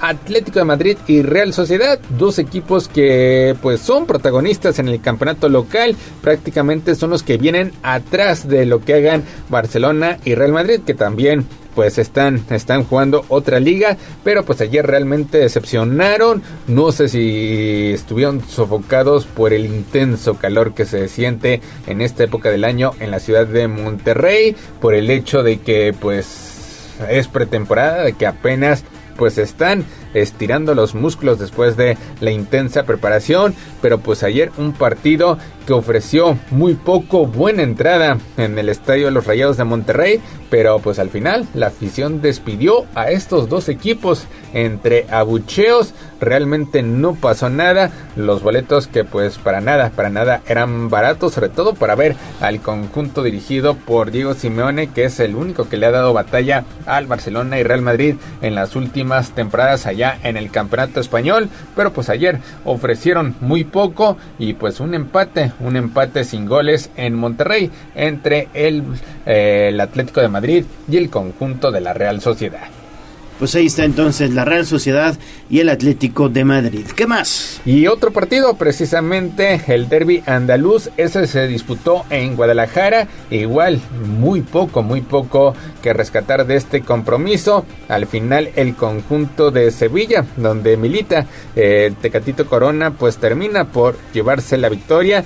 También fueron abucheados estos dos equipos, pero pues el conjunto de Sevilla termina ganando por la mínima diferencia en esta gira. En Aisri termina sentenciando eh, la victoria en el alargue 1-0 ante el conjunto del Betis, así que pues obtiene, obtiene la victoria el conjunto sevillano. Se espera que más o menos rivales de esta categoría vengan el próximo año a nuestra ciudad, a Puebla, o al menos esas gestiones tendría que estar haciendo la directiva desde ya, porque pues el próximo año el Puebla estaría cumpliendo 80, 80 años de su fundación. Ya lo vimos en el festejo del 75 aniversario, donde pues vino precisamente el conjunto del Betis a encarar un partido de carácter amistoso, eh, precisamente eh, con Andrés Guardado. Al final el Puebla se llevó la victoria por marcador de dos goles a cero. Así que la directiva del conjunto blanqueazul pues desde ya tendrá que empezar a hacer las gestiones pero pues después de lo que exhibieron ayer no sé si quedaron contentos los directivos de los cuatro equipos españoles porque pues salieron salieron abuchados tanto el Atlético de Madrid como la Real Sociedad Sevilla y el conjunto de Betis que repetimos no tienen el mismo nivel de Barcelona y Real Madrid pero pues quitando a ellos eh, pues serían los que estarían peleando el campeonato allá en España o son por lo menos los que se disputan los últimos boletos a Liga de Campeones o para estar en la Europa League. Pero pues ayer pobre actuación de estos conjuntos. Veremos veremos si el próximo año se animan a venir a nuestro territorio. Pues 7 de la mañana con 57 minutos. Hasta aquí la información del fútbol internacional. Béisbol.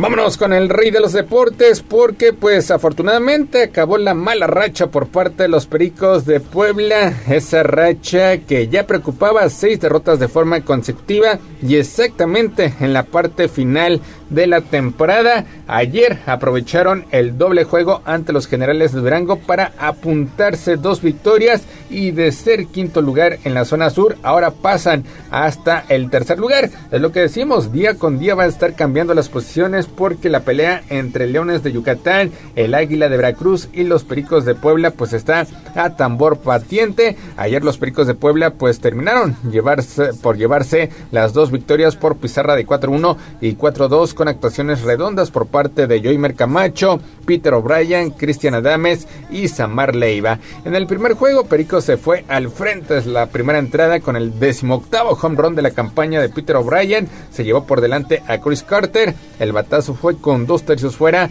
ante el picheo del ex Perico, José Valdés. Más adelante, tras la suspensión de una hora y nueve minutos por la lluvia, Pericos colocó la pizarra 4-0 en el quinto rollo con el cuadrangular de Cristian Adames. Este tablazo también fue con hombre a bordo ante la serpentina ya del relevista Edwin Valle, el quien Alcalá blindó el triunfo emplumado al retirar eh, la séptima entrada, mientras que victoria se la llevó Joymer Camacho colgando cinco argollas, solamente aceptando un imparable, dio par de pasaportes y terminó ponchando a ocho enemigos. En el juego número 2, los generales tomaron la delantera en el segundo rollo tras una seguidilla de cuatro imparables al serpentinero Edgar Rodríguez. El cuarto hit fue productor de Víctor Márquez. Esto marcó la salida por parte del abridor y de ahí, pues el picheo de Pericos terminó luciendo para mantener la ventaja y pues darle, darle precisamente la voltereta a la pizarra y ganar por cuatro carreras a dos. La victoria se la llevó Jesús Huerta en labor de relevo, tiró dos entradas y un tercio sin daño alguno, mientras que la derrota fue para Gibson Gómez. Hoy será el último partido como local de los Pericos de Puebla en campaña regular. El duelo será entre Héctor Sepúlveda y Tiago da Silva y pues al final, el fin de semana, estará encarando una importantísima serie ante los Leones de Yucatán como visitante, tratando, tratando de estar dentro de las primeras posiciones. Pues 8 de la mañana en punto, gallo. Hasta aquí llegamos con la información deportiva. Perfecto, mi estimado Neto, muchísimas gracias por la información deportiva. Y recuerden ustedes que estamos obsequiando este, este pase, este pase para un mes gratis de clases de ritmos latinos un mes gratis de clases de ritmos latinos, de salsa, de merengue, de un poquito de son cubano.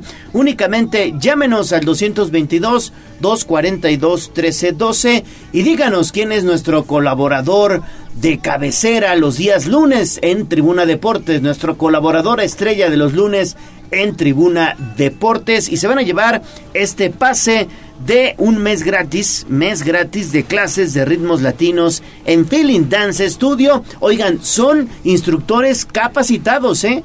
capacitados, han ganado competencias nacionales, internacionales. La verdad es que vale la pena aprender a bailar ritmos latinos. 222-242-1312. Llámenos, pausa y regresamos.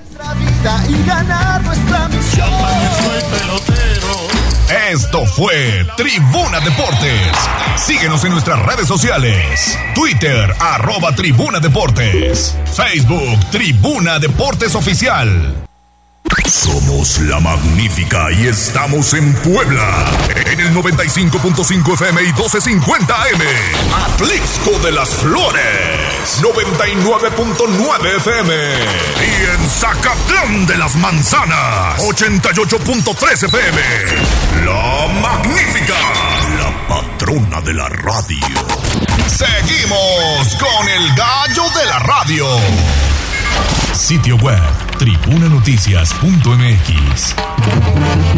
Tribuna Matutina, en resumen con la voz de los poblanos.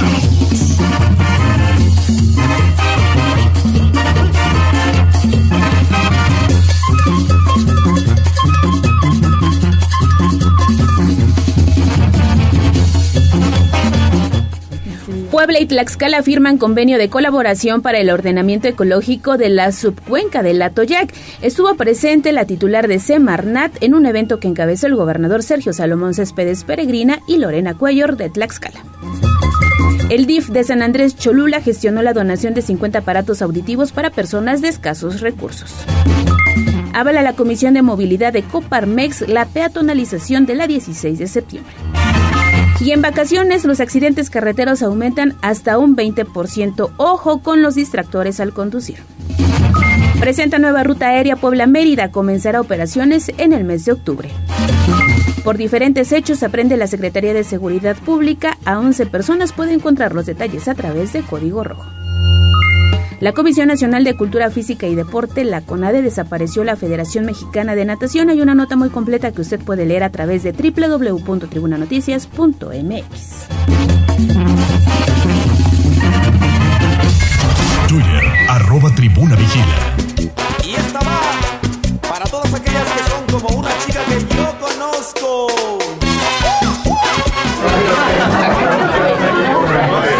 El Corral.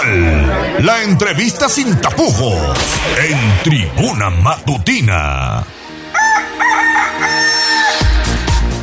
8 con 8, estamos aquí ya en el estudio y se encuentra la senadora Nadia Navarro con nosotros y estamos bien contentos porque es una visita prácticamente de lujo la que estamos recibiendo. ¿Cómo estás senadora? Bienvenida. Querido Leo, qué generoso eres, muy contenta de poder compartir con tu auditorio aquí con ustedes, saludándolos a tu equipo y feliz iniciando el día y qué mejor manera de estar aquí en tu programa de radio. Muchísimas gracias. Al contrario, bienvenida. Apenas presentaste un balance de las actividades, un informe de las actividades que has venido desempeñando precisamente en el Senado de la República. ¿Qué podríamos destacar de Nadia Navarro y de su trabajo en el Senado? ¿Sabes cuál fue el objetivo de este informe? Eh, sigo con esta parte de que la gente sigue diciendo, ¿de qué me sirve tener un senador, una senadora, un diputado, un diputado? Yo platicaba justo ahorita en otros programas y en otros espacios que es tan importante porque el Senado, frente a un escenario como el que hoy tenemos, tan polarizado, tan dividido, eh, de los buenos, los malos, los que roban, los que no, los que no, eh, el Senado debe de representar siempre este espacio que debe de trabajar por las y los mexicanos. Y a nosotros que representamos a cada entidad federativa, pues tenemos que ocuparnos de la agenda que está pendiente. De las cosas más importantes que a mí me, me gustaría compartirte es decirte que en positivo, eh, logramos la ley Olimpia, que como saben, eh, Olimpia Coral Melo es una poblana destacada, una mujer que ha hecho una causa, una lucha. Hoy la realidad es que hay una tipificación, es decir, una sanción y una descripción del delito de la violencia digital y esto lo resolvimos en el Senado. Además de eso, pues también existe hoy un padrón eh, de agresores, un, un, padrón donde las personas que estén inscritas no podrán coartarse, pero también hay un, un padrón de deudores alimentarios, que esto pues bueno, muchas mujeres decían, oye, ¿sabes qué? Es que es el papá, pero me niega, este, no, se da de baja con un salario, no quieren pagar la suma. Hoy hay un registro de deudores alimentarios porque la paternidad responsable debe de ser asumida por las personas que están, pues, que son los responsables. Entonces, gracias al Senado de la República es que hoy existe esta ley para las mujeres, como lo es también eh, eh, leyes como son la de movilidad urbana, por ejemplo, que ustedes saben aquí hay un caso emblemático que es Manu, eh, que lamentablemente fue un ciclista que perdió la vida. Recientemente tuvimos aquí casos de atropellamiento donde pues a veces los peatones y los ciclistas corren riesgo y en una reivindicación buscamos no solo sancionar de manera eficaz, sino también reconocer la movilidad como un derecho humano. Hoy está en el Congreso del Estado esta ley que se está trabajando y que pues por supuesto también tiene acá sus fans y sus, y sus impulsores y la veremos pronto acá.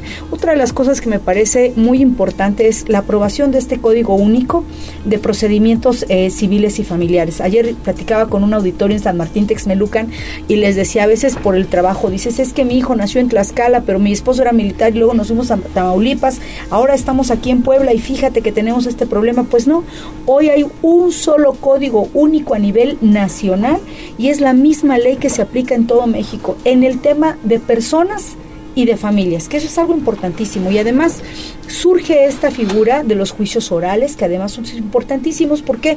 Porque muchas veces estos juicios era contratar un abogado, esperar los tiempos del abogado, y lo que quisimos fue acercar la justicia de manera rápida y eficaz a la ciudadanía. ¿Qué pasó? Pues nada, Puebla fue una de las sedes de estos foros que se realizaron en siete entidades federativas antes de la aprobación de este código y hoy es una realidad, ese código existe, ya se aplica y es en favor de las y de los poblanos. Vamos a tener garantizado una justicia por lo menos pronta, que ya no engañen a las personas que digan es que tu asunto no camina, no, se va a desahogar de manera oral, de manera expedita y eso me parece muy importante. Por supuesto, seguiré impulsando y defendiendo que el seguro popular que desapareció y que lamentablemente esta desaparición y esta decisión tomada tan de manera precipitada hoy vuelva a, a surgir porque decían antes lo criticaban, decían ni era seguro ni era popular, pues sí, pero hoy en el INSABI siempre digo, ¿quién sabe cómo funcionó? Porque nunca hubo medicamentos y lo sabe el presidente de la República, por eso ayer sacó su esquema de que medicinas para todos, porque sabe que los mexicanas y los mexicanos estamos enojados, ir a los hospitales, ver que no existe infraestructura, ver que no hay medicamentos, ven que no nos atienden ni con calidad ni con ni con calidez a donde llegamos, pues es un tema, muchas personas pierden patrimonio y todo por una enfermedad. Vamos a seguir defendiendo este espacio porque me parece importantísimo. Además, pues todos nos merecemos vivir con tranquilidad y con paz, ¿verdad, Leo? Y aquí las carreteras se han vuelto un tema.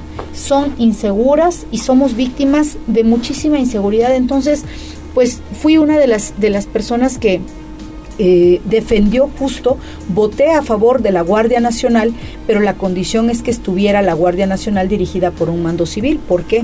Porque hemos descubierto que, que cuando hay un mando civil se debe de priorizar la protección y el respeto a los derechos humanos de las personas. Ese fue otro de los logros que tuvimos en esta legislatura.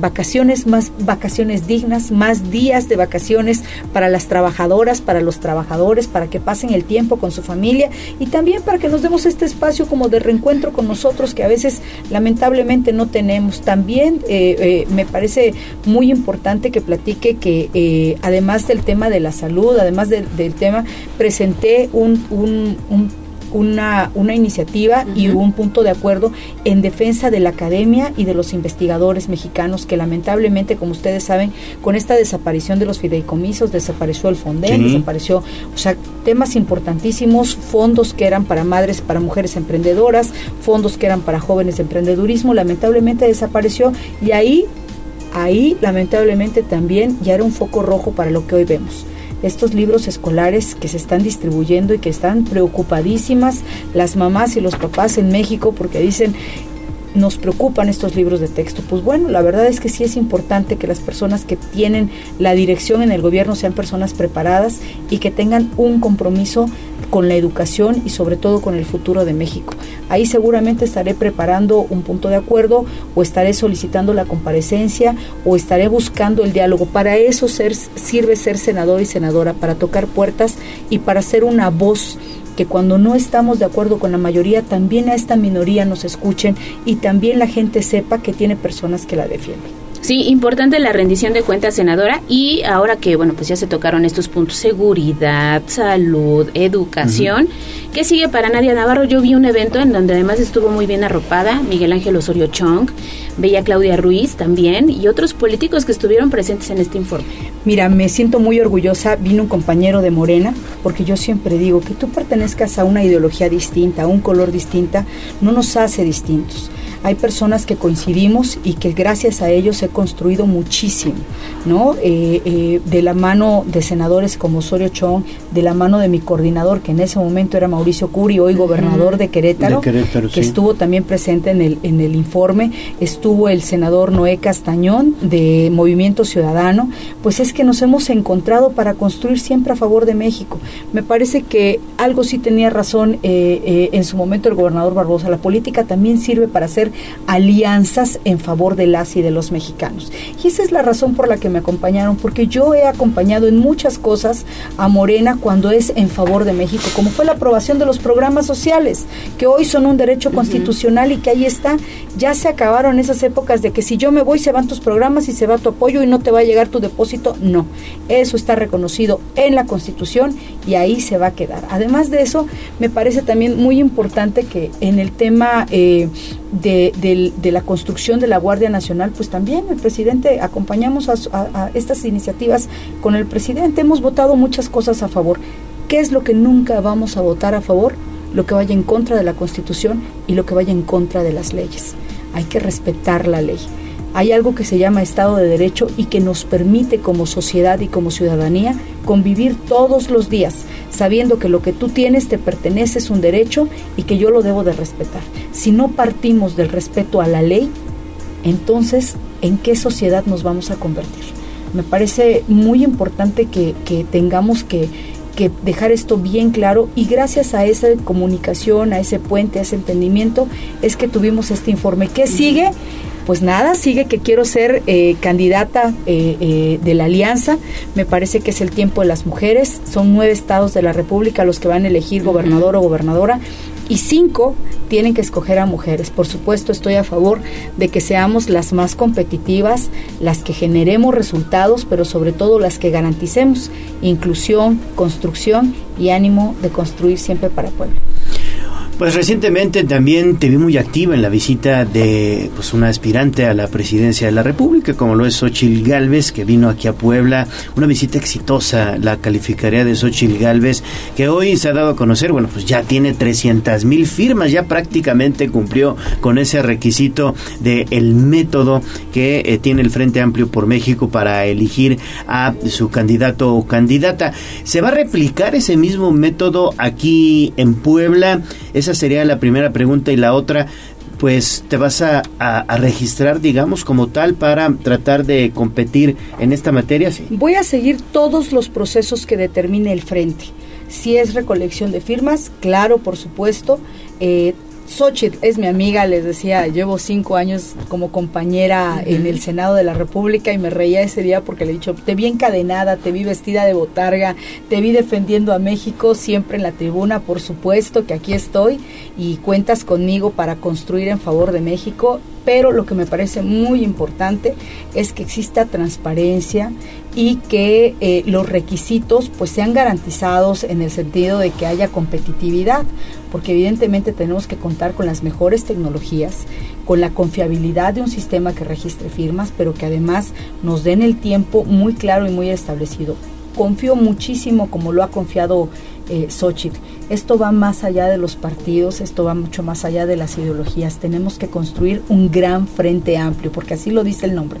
Es un frente y está constituido por colores, por ideologías y por personas valiosas. Entonces tenemos que caminar en ese sentido necesariamente y tenemos que garantizar que nuestros derechos como participantes sean reconocidos y respetados. Entonces, mientras haya un camino de igualdad, mientras haya un camino de competitividad, bienvenida a la competitividad, ahí vamos a estar trabajando.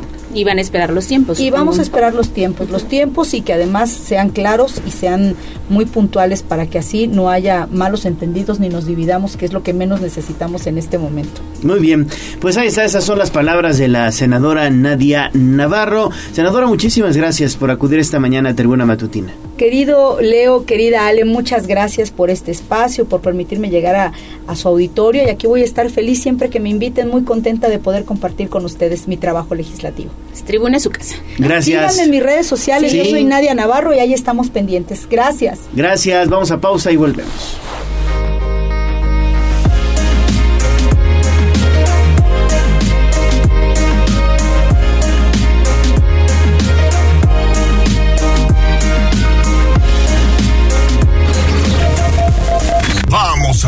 Corte comercial y regresamos en menos de lo que canta un gallo.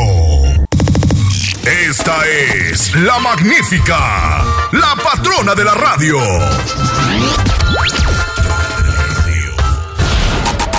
Seguimos con el gallo de la radio. Sitio web, tribunanoticias.mx.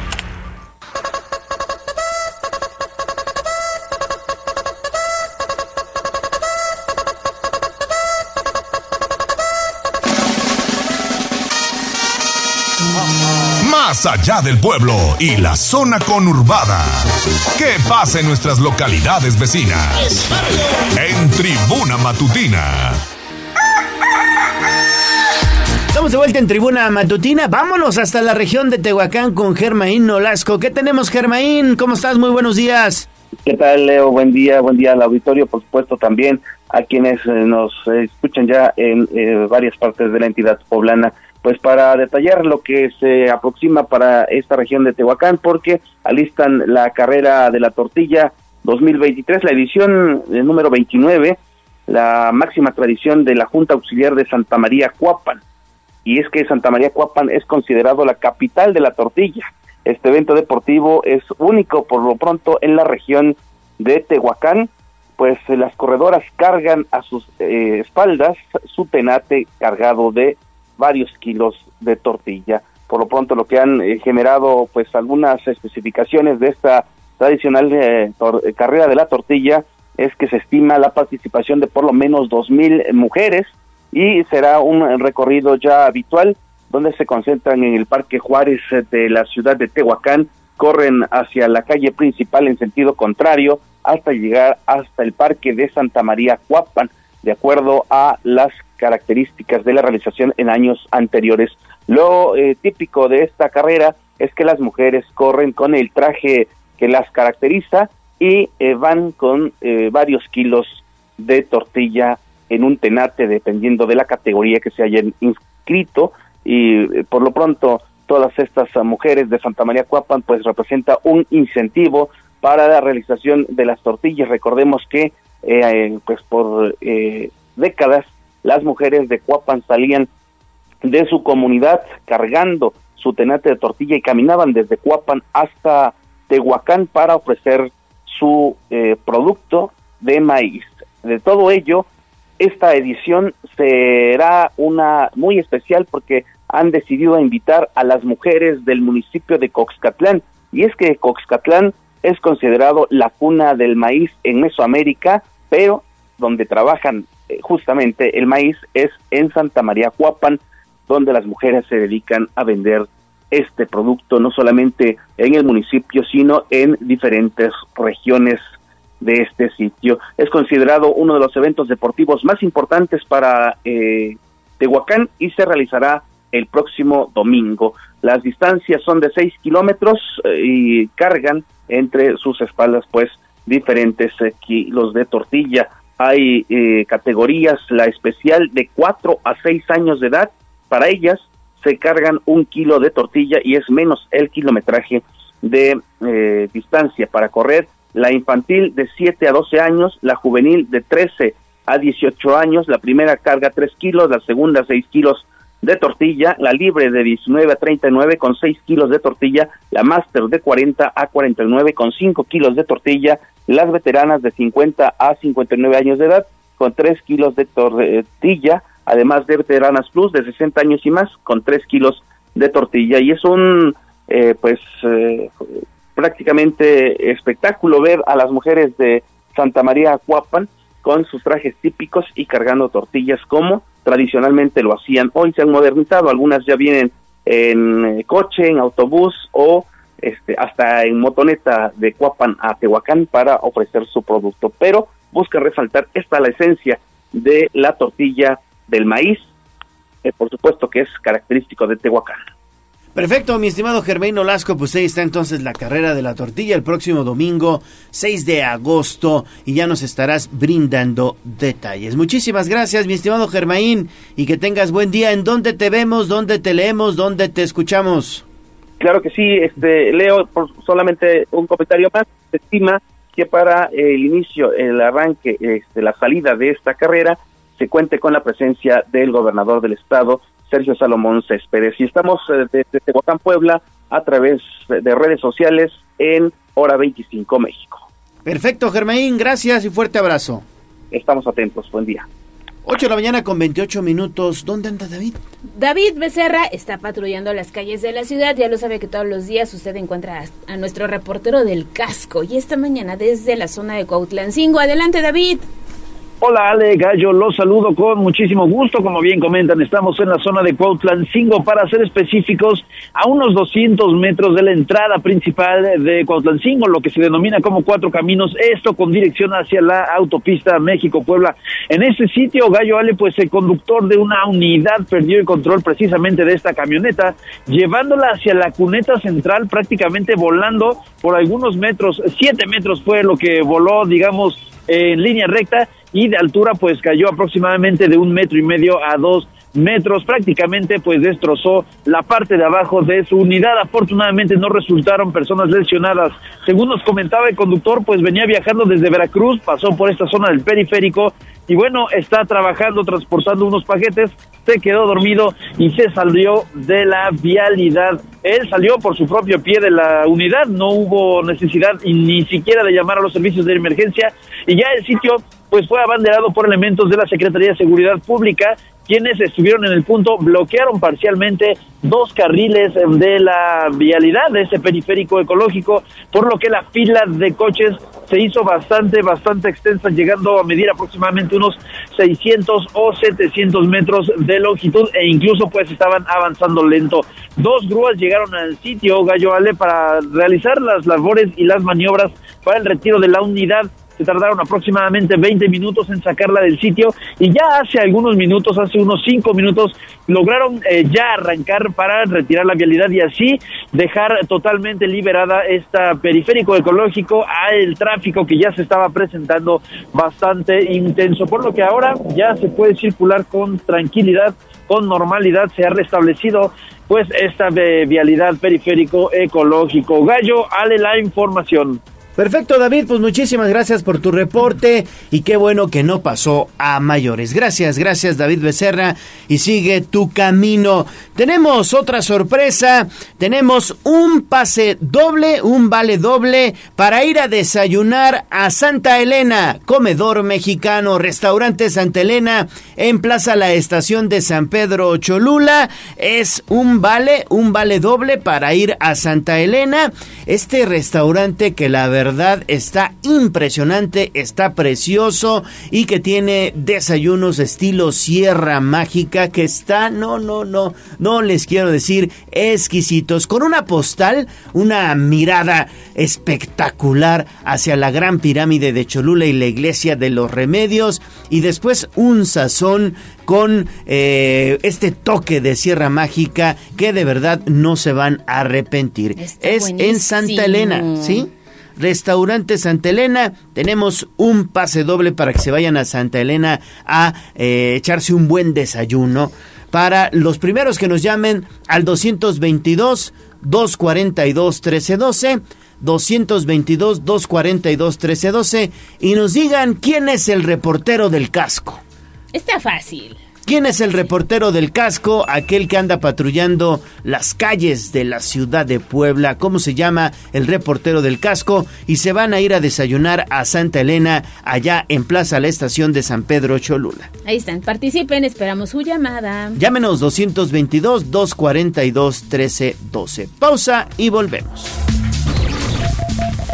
Vamos a un corte comercial y regresamos en menos de lo que canta un gallo. Esta es la magnífica, la patrona de la radio.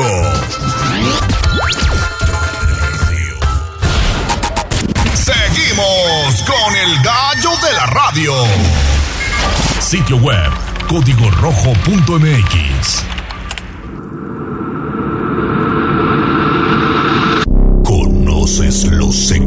de la muerte? Ingresemos a la morgue. Con Daniel Jacome. Tribuna Matutina.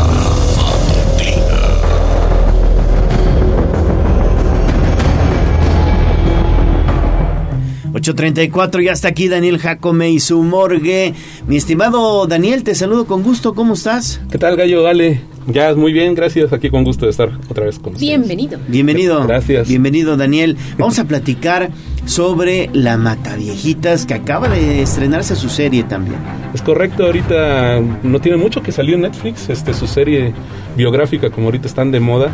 Eh, salió apenas en HBO Max este, de La Narcosatánica. Sara Aldrete. Sara Aldrete, y ahorita salió de, de Juana Barraza Samperio, La Mataviejitas. Y bueno, pues vamos a hablar de ella propiamente, eh, que bueno, pues se trató de la primera asesina serial, ni más ni menos, de la historia de México, Juana Barraza Samperio, lo cual pues supuso para las autoridades un verdadero reto. Fue muy difícil para las autoridades entender que era una mujer la que estaba dando muerte a aproximadamente, bueno, se dije que fueron 16 mujeres de la tercera edad las que, las que fueron ultimadas a manos de esta señora. Eh, bueno, pues sus crímenes se calcula que se realizaron de los años 90 hasta principios del 2007, de 2006. Eh, bueno, pues se sabe que eh, ella es hija de Trinidad Barraza Efectos Ávila. sobrenaturales, Dani. Ya estamos, ya estamos con fallas aquí en el estudio. y Justa Samperio, quienes, bueno, pues nunca se casaron, sus, sus papás vivieron en unión libre por aproximadamente un lustro. Y bueno, lo que voy a decir es algo que marcó seriamente la vida de Juana Barraza porque su madre era alcohólica, de por sí pues solía pues ingerir bebidas embriagantes de manera recurrente, sin embargo en una de esas ofreció a Juana siendo una niña para que le dieran tres cervezas nada más. Y pues le ofreció a cambio de que pues se aprovechara un, uno de estas personas de ella. Y desde entonces pues su vida cambió. Y más adelante vamos a ver que pues ciertamente este episodio fue el que le cambió la vida totalmente porque ella de por sí era víctima de maltrato por parte de sus de sus familiares de sus hermanos pero bueno este hecho la marcó mucho. Se sabe que su primer homicidio lo cometió a finales de los años 90. Sin embargo, como tal, lo que fue su, eh, digamos, su racha de asesinatos, comenzó en el 2003 y culminó en el 2006, año en el que fue aprendida finalmente. Ahora, como bien decía, la captura de Juana Barraza, la Matavijitas, fue muy complicada porque ella pues mide más de lo que mide la mujer promedio en México, mide poco más de unos 70, es corpulenta e incluso pues usaba el cabello corto. Entonces pues las personas que veían verla salir, los testigos que veían salir a la, a la mujer de la casa de la finada, pues decían que era un hombre. Hombre, sí. E incluso llegaron a decir que, pues ya se dijeron tantas cosas. ¿eh? Dijeron que era un, un travesti, dijeron que un hombre que se hacía pasar como mujer para ganarse la confianza de la, de la señora y de este modo lograr tener acceso a, a la casa.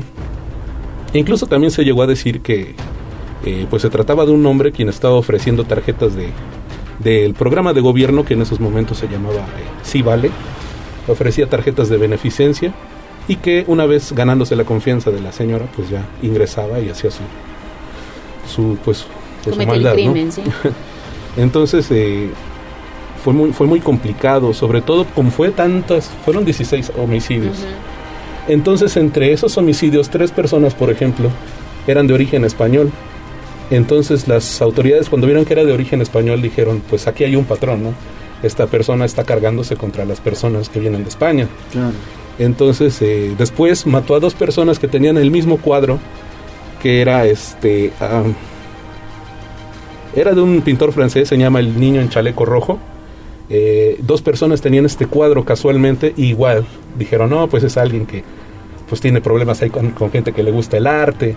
Entonces, pues el hecho de que haya cometido tantos eh, homicidios empezó a caer en ciertos patrones, sin embargo, pues todos eran errados. Ujú. Hubo muchas hipótesis. Hubo muchas hipótesis y sobre todo, pues que ninguna apuntaba a que fuera mujer. O sea, eso, ese era el meollo del asunto. Sin embargo, Juana Barraza Samperio fue capturada el 25 de enero de 2006 cuando perpetró su último homicidio. Se trató de la señora Ana María de los Reyes Alfaro, de 89 años de edad, a quien estranguló con un estetoscopio. Este, este fue su último homicidio. Y cuando ella sale de la casa de esta señora, es como uno de los vecinos la delata, le, le dan captura y ya es como finalmente pues la, le dan prisión. Ahora cuando ella eh, la entrevistan y le dicen, oye, pues ¿por qué, por qué, por qué hiciste eso? ¿no? O sea, esta serie de asesinatos tan crueles. Y ella dijo literalmente, esta, textualmente esto es lo que dijo.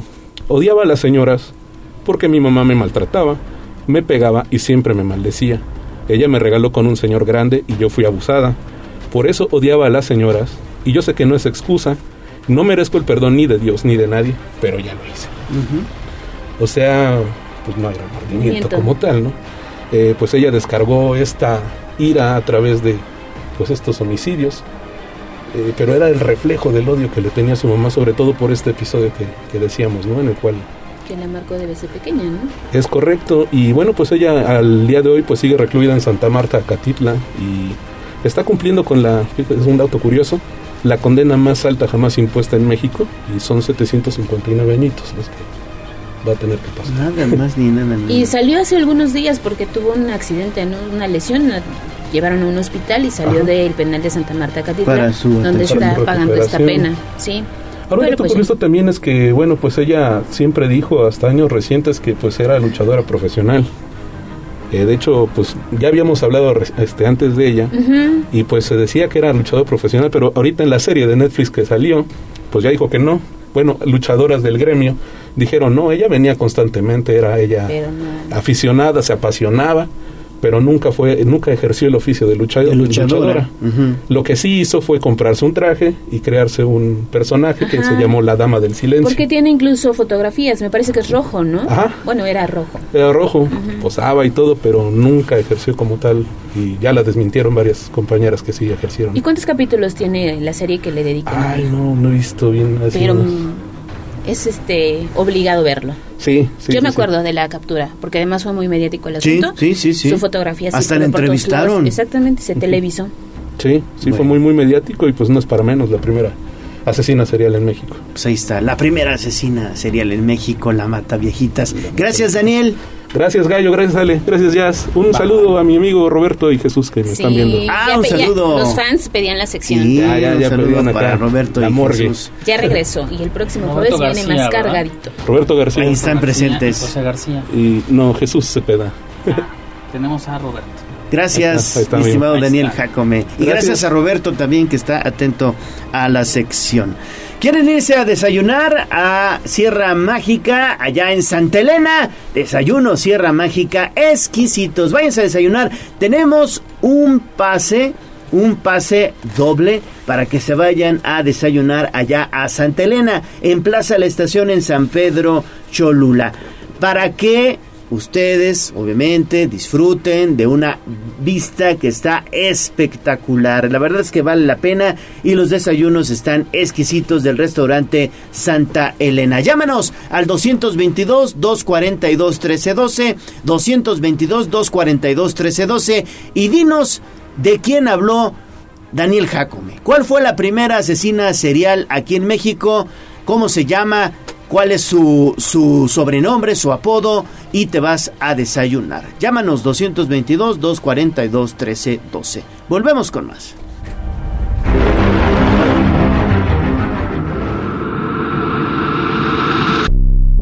Ingresemos a la morgue. Tribuna Matutina. Esta es la magnífica, la patrona de la radio.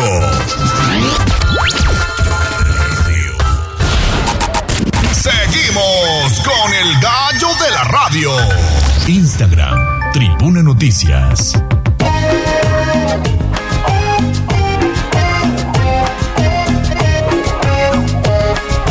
¿Qué vas ¿Yo? A la hora que se me dé mi regalada Ni un minuto más tarde. Hay que ponerse enérgico. Reconocimiento, empoderamiento, capacidades y otros temas con Marisol Calva en Tribuna Matutina. 8 de la mañana con 46 minutos, ya está aquí con nosotros en el estudio de Tribuna Matutina Marisol Calva y su colaboración de todos los jueves. ¿Cómo estás Marisol? Bienvenida. Hola, ¿qué tal? Me da muchísimo gusto estar como cada jueves aquí con ustedes en el programa. Saludos al auditorio, saludos a Leo, ya está aquí, a todo el equipo. Buenos días. Marisol, ya hiciste un análisis en torno a los libros de texto que tanto se ha hablado durante días recientes. Hay una polémica vigente, pero tú eh, te metiste, digamos, al, al, tema de fondo y tienes ya unos aspectos que pues nos deseas compartir. Sí, es, es muy importante el que nosotros cuestionemos mucho lo que se dice en redes sociales, en medios de comunicación y que no lo tomemos como una verdad absoluta, ¿no? Que cuestionemos de dónde están surgiendo estas informaciones que se dan en torno a un tema trascendental para la vida pública del país, que es la educación y la educación gratuita, ¿no? La educación pública. En este caso hay una gran polémica en torno a la próxima distribución que ya se está realizando de los nuevos libros de texto gratuito. Eh, decíamos hace un ratito, eh, muchas generaciones crecimos con los mismos libros de texto, este, los papás, las mamás, ¿no? Y, y el libro del perrito de español y pues esto que tenemos muy en la memoria que se volvió parte de la cultura popular ya del país. Sin embargo, con esta, con la llegada de, del gobierno de Andrés Manuel López Obrador, inició una transformación de los modelos educativos y también de los libros de texto, ¿no? Ahora estamos viendo eh, la implementación de una nueva escuela mexicana que le llama que es un nuevo modelo, a través del cual se están transformando los contenidos que se venían eh, compartiendo en estos libros de texto. A raíz de eso comenzaron a diseñarse libros, eh, nuevos libros de texto. ¿Y quienes participaron en este diseño? Muchos se señala que han sido cuerpos de maestros, maestras, pedagogos, diferentes eh, especialistas en diversos temas y que hicieron un trabajo solidario, es decir, que no se pagó para la realización y elaboración de estos libros de texto, que fueron un trabajo multidisciplinario y solidario. A partir de ahí, eh, cuando se comienzan a compartir estos libros, porque es importante decirle al auditorio que lo pueden ya consultar, el catálogo de estos libros en línea se encuentran en la página de Conalitec, que es la Comisión Nacional de los Libros de Texto, pueden verificar el, el contenido de estos libros. A raíz de esto empezaron a surgir algún tipo de, reacciones de organizaciones de padres de familia, concretamente de estados como Guanajuato, que sabemos que hay eh, estados que tienen una agenda muy conservadora como Guanajuato, que se ha caracterizado por tener este tipo de posturas respecto a diversos temas de derechos humanos y de derechos de las mujeres, y que señalan que no le van a dejar que a sus hijos acceder a estos libros porque contienen información que, que les puede... Eh, pues de alguna manera hacer daño. Y la verdad es que me puse a revisar qué tipo de información es la que de la que se están espantando, la que están criticando, la que no quieren que llegue a sus hijos y me encontré principalmente con críticas que hacían los padres en torno a es que van a hacer unas maquetas de qué es la menstruación y unas maquetas de um, el pene erecto en proceso de eyaculación. Y yo digo, a ver, son procesos biológicos, son procesos naturales a los que todos los seres humanos nos vamos a enfrentar, hombres y mujeres, en algún momento de nuestras vidas. Estos contenidos no están diseñados para niños de primero, segundo, tercero ni cuarto, sino para alumnos de quinto y sexto que están en la antesala de la pubertad y que muy pronto van a entrar en este proceso las niñas de menstruación, los niños de eyaculación. Entonces, cuando se les busca a los niños enseñar estos procesos a través de una manera lúdica, refuerzan el aprendizaje. Nosotros sabemos que pues diversos modelos como Montessori, como Piaget, dicen que el juego es una forma de enseñar a los niños y justamente la realización de estas maquetas buscan eso, ¿no? Fortalecer el tema de la educación sexual integral. Importante porque dicen, no es que los hipersexualizan. México ocupa el primer lugar a nivel mundial en abuso sexual infantil. Una persona que abusa de un niño o una niña no solo le está hipersexualizando, le está violando es muy importante que los niños y las niñas sepan desde chiquitos que las partes de sus cuerpos son íntimas, que nadie las debe de tocar, que sepan el nombre correcto y real de las partes íntimas, porque muchas veces los, eh, los abusadores sexuales de los niños les dicen que es un juego, que, que van a y entonces los niños piensan que es un juego, no, no saben que están abusándolo sexualmente. México también ocupa el primer lugar en embarazo, eh, en embarazo adolescente y en embarazo infantil se tienen datos de que 303 niñas se convierten en madres todos los los días por justamente un tema de violencia sexual. Y también otro dato importante que en las instituciones de educación públicas y privadas todos los días hay una agresión sexual y eso puede ser de personal docente o de los mismos alumnos. Me parece que el tema de la educación sexual integral es un tema que ya abordan estos libros, pero también hay otros temas como las familias diversas. Ya se, se empiezan a, en una página de uno de estos libros se muestran diferentes tipos de familia y las reacciones han sido de que no, pero porque están despreciando a la familia? No se desprecia a la familia, más bien se adecua a la realidad del país donde muchísimos hogares son sostenidos solo por una madre y su hijo, las madres solteras, o por otro tipo de familias que ya son familias compuestas o familias sin hijos que también existen. Y esto no tiene que ver con que se rechace a la familia nuclear, más bien que no se imponga un solo modelo de familia y que los niños y las niñas que no tienen esas familias nucleares no se sientan mal, no se sientan menos por no contar con este tipo de modelos y que ya la sociedad está cambiando y necesitamos actualizarnos a esa sociedad. Otro tema muy importante son las lenguas. Por mucho tiempo los libros de texto únicamente se hicieron en español y ahora los tenemos en lenguas de pueblos originarios, en maya, en otomí, y, todas estas cuestiones tienen que ver con una democratización de la educación. Entonces me parece que es muy importante y también el trabajo colaborativo y el trabajo eh, comunitario que buscan eh, generar estos libros, ¿no? Eh, el involucramiento de los padres de familia. Hoy vemos a muchos niños, niñas huérfanos digitales que aunque sus papás estén ahí, se la pasan en el celular, no tienen un compromiso realmente con revisar las tareas y ahora este tipo de actividades que buscan los libros de texto es involucrar a los padres de familia en la realización de los proyectos escolares, en la realización de las maquetas. El tema de la maqueta de la menstruación, por ejemplo, requiere que usen unas mangueritas para que eh, salga, ¿no? De alguna forma el proceso de, de una menstruación en un útero. Entonces estas cuestiones pues obviamente requerirán el apoyo de un adulto y eso es bueno porque vivimos en una desconexión total de pensar que la tarea y todo lo que tiene que ver con la escuela es únicamente cuestión de los maestros y los papás no están asumiendo la responsabilidad que también les toca en esta parte. Y hay, hay algunas críticas, como es que no tiene tantas matemáticas, es que eh, no tiene tanto español. El tema del español lo cuestionaría porque hay diferentes libros que abordan la temática de la lengua, como el de las lenguas eh, indígenas, que también tienen que ver con el combate a la discriminación y a que no se vean como, ah, pues nada más allá lo hablan en ese pueblo, pues allá nada más que se hable. No, o sea, como mexicanos tenemos la obligación de cuidar las lenguas maternas porque son patrimonio de nuestra nación. Y también el otro tema es decir, ¿por qué hay menos matemáticas? Decían que el tema de los modelos educativos que veníamos, eh, que se venían implementando tenían que ver con un desarrollo de competencias y el de preparar a los niños y a las niñas para un modelo económico, para un modelo, eh, para lo que demandaba el mundo laboral. ¿No? Entonces, en esta parte, no es que no se les vayan a enseñar matemáticas básicas, pero realmente eh, hay muchos memes al respecto que dicen un día más sin aplicar el trinomio cuadrado perfecto, un día más sin aplicar el pi, no sé qué, o la raíz cuadrada.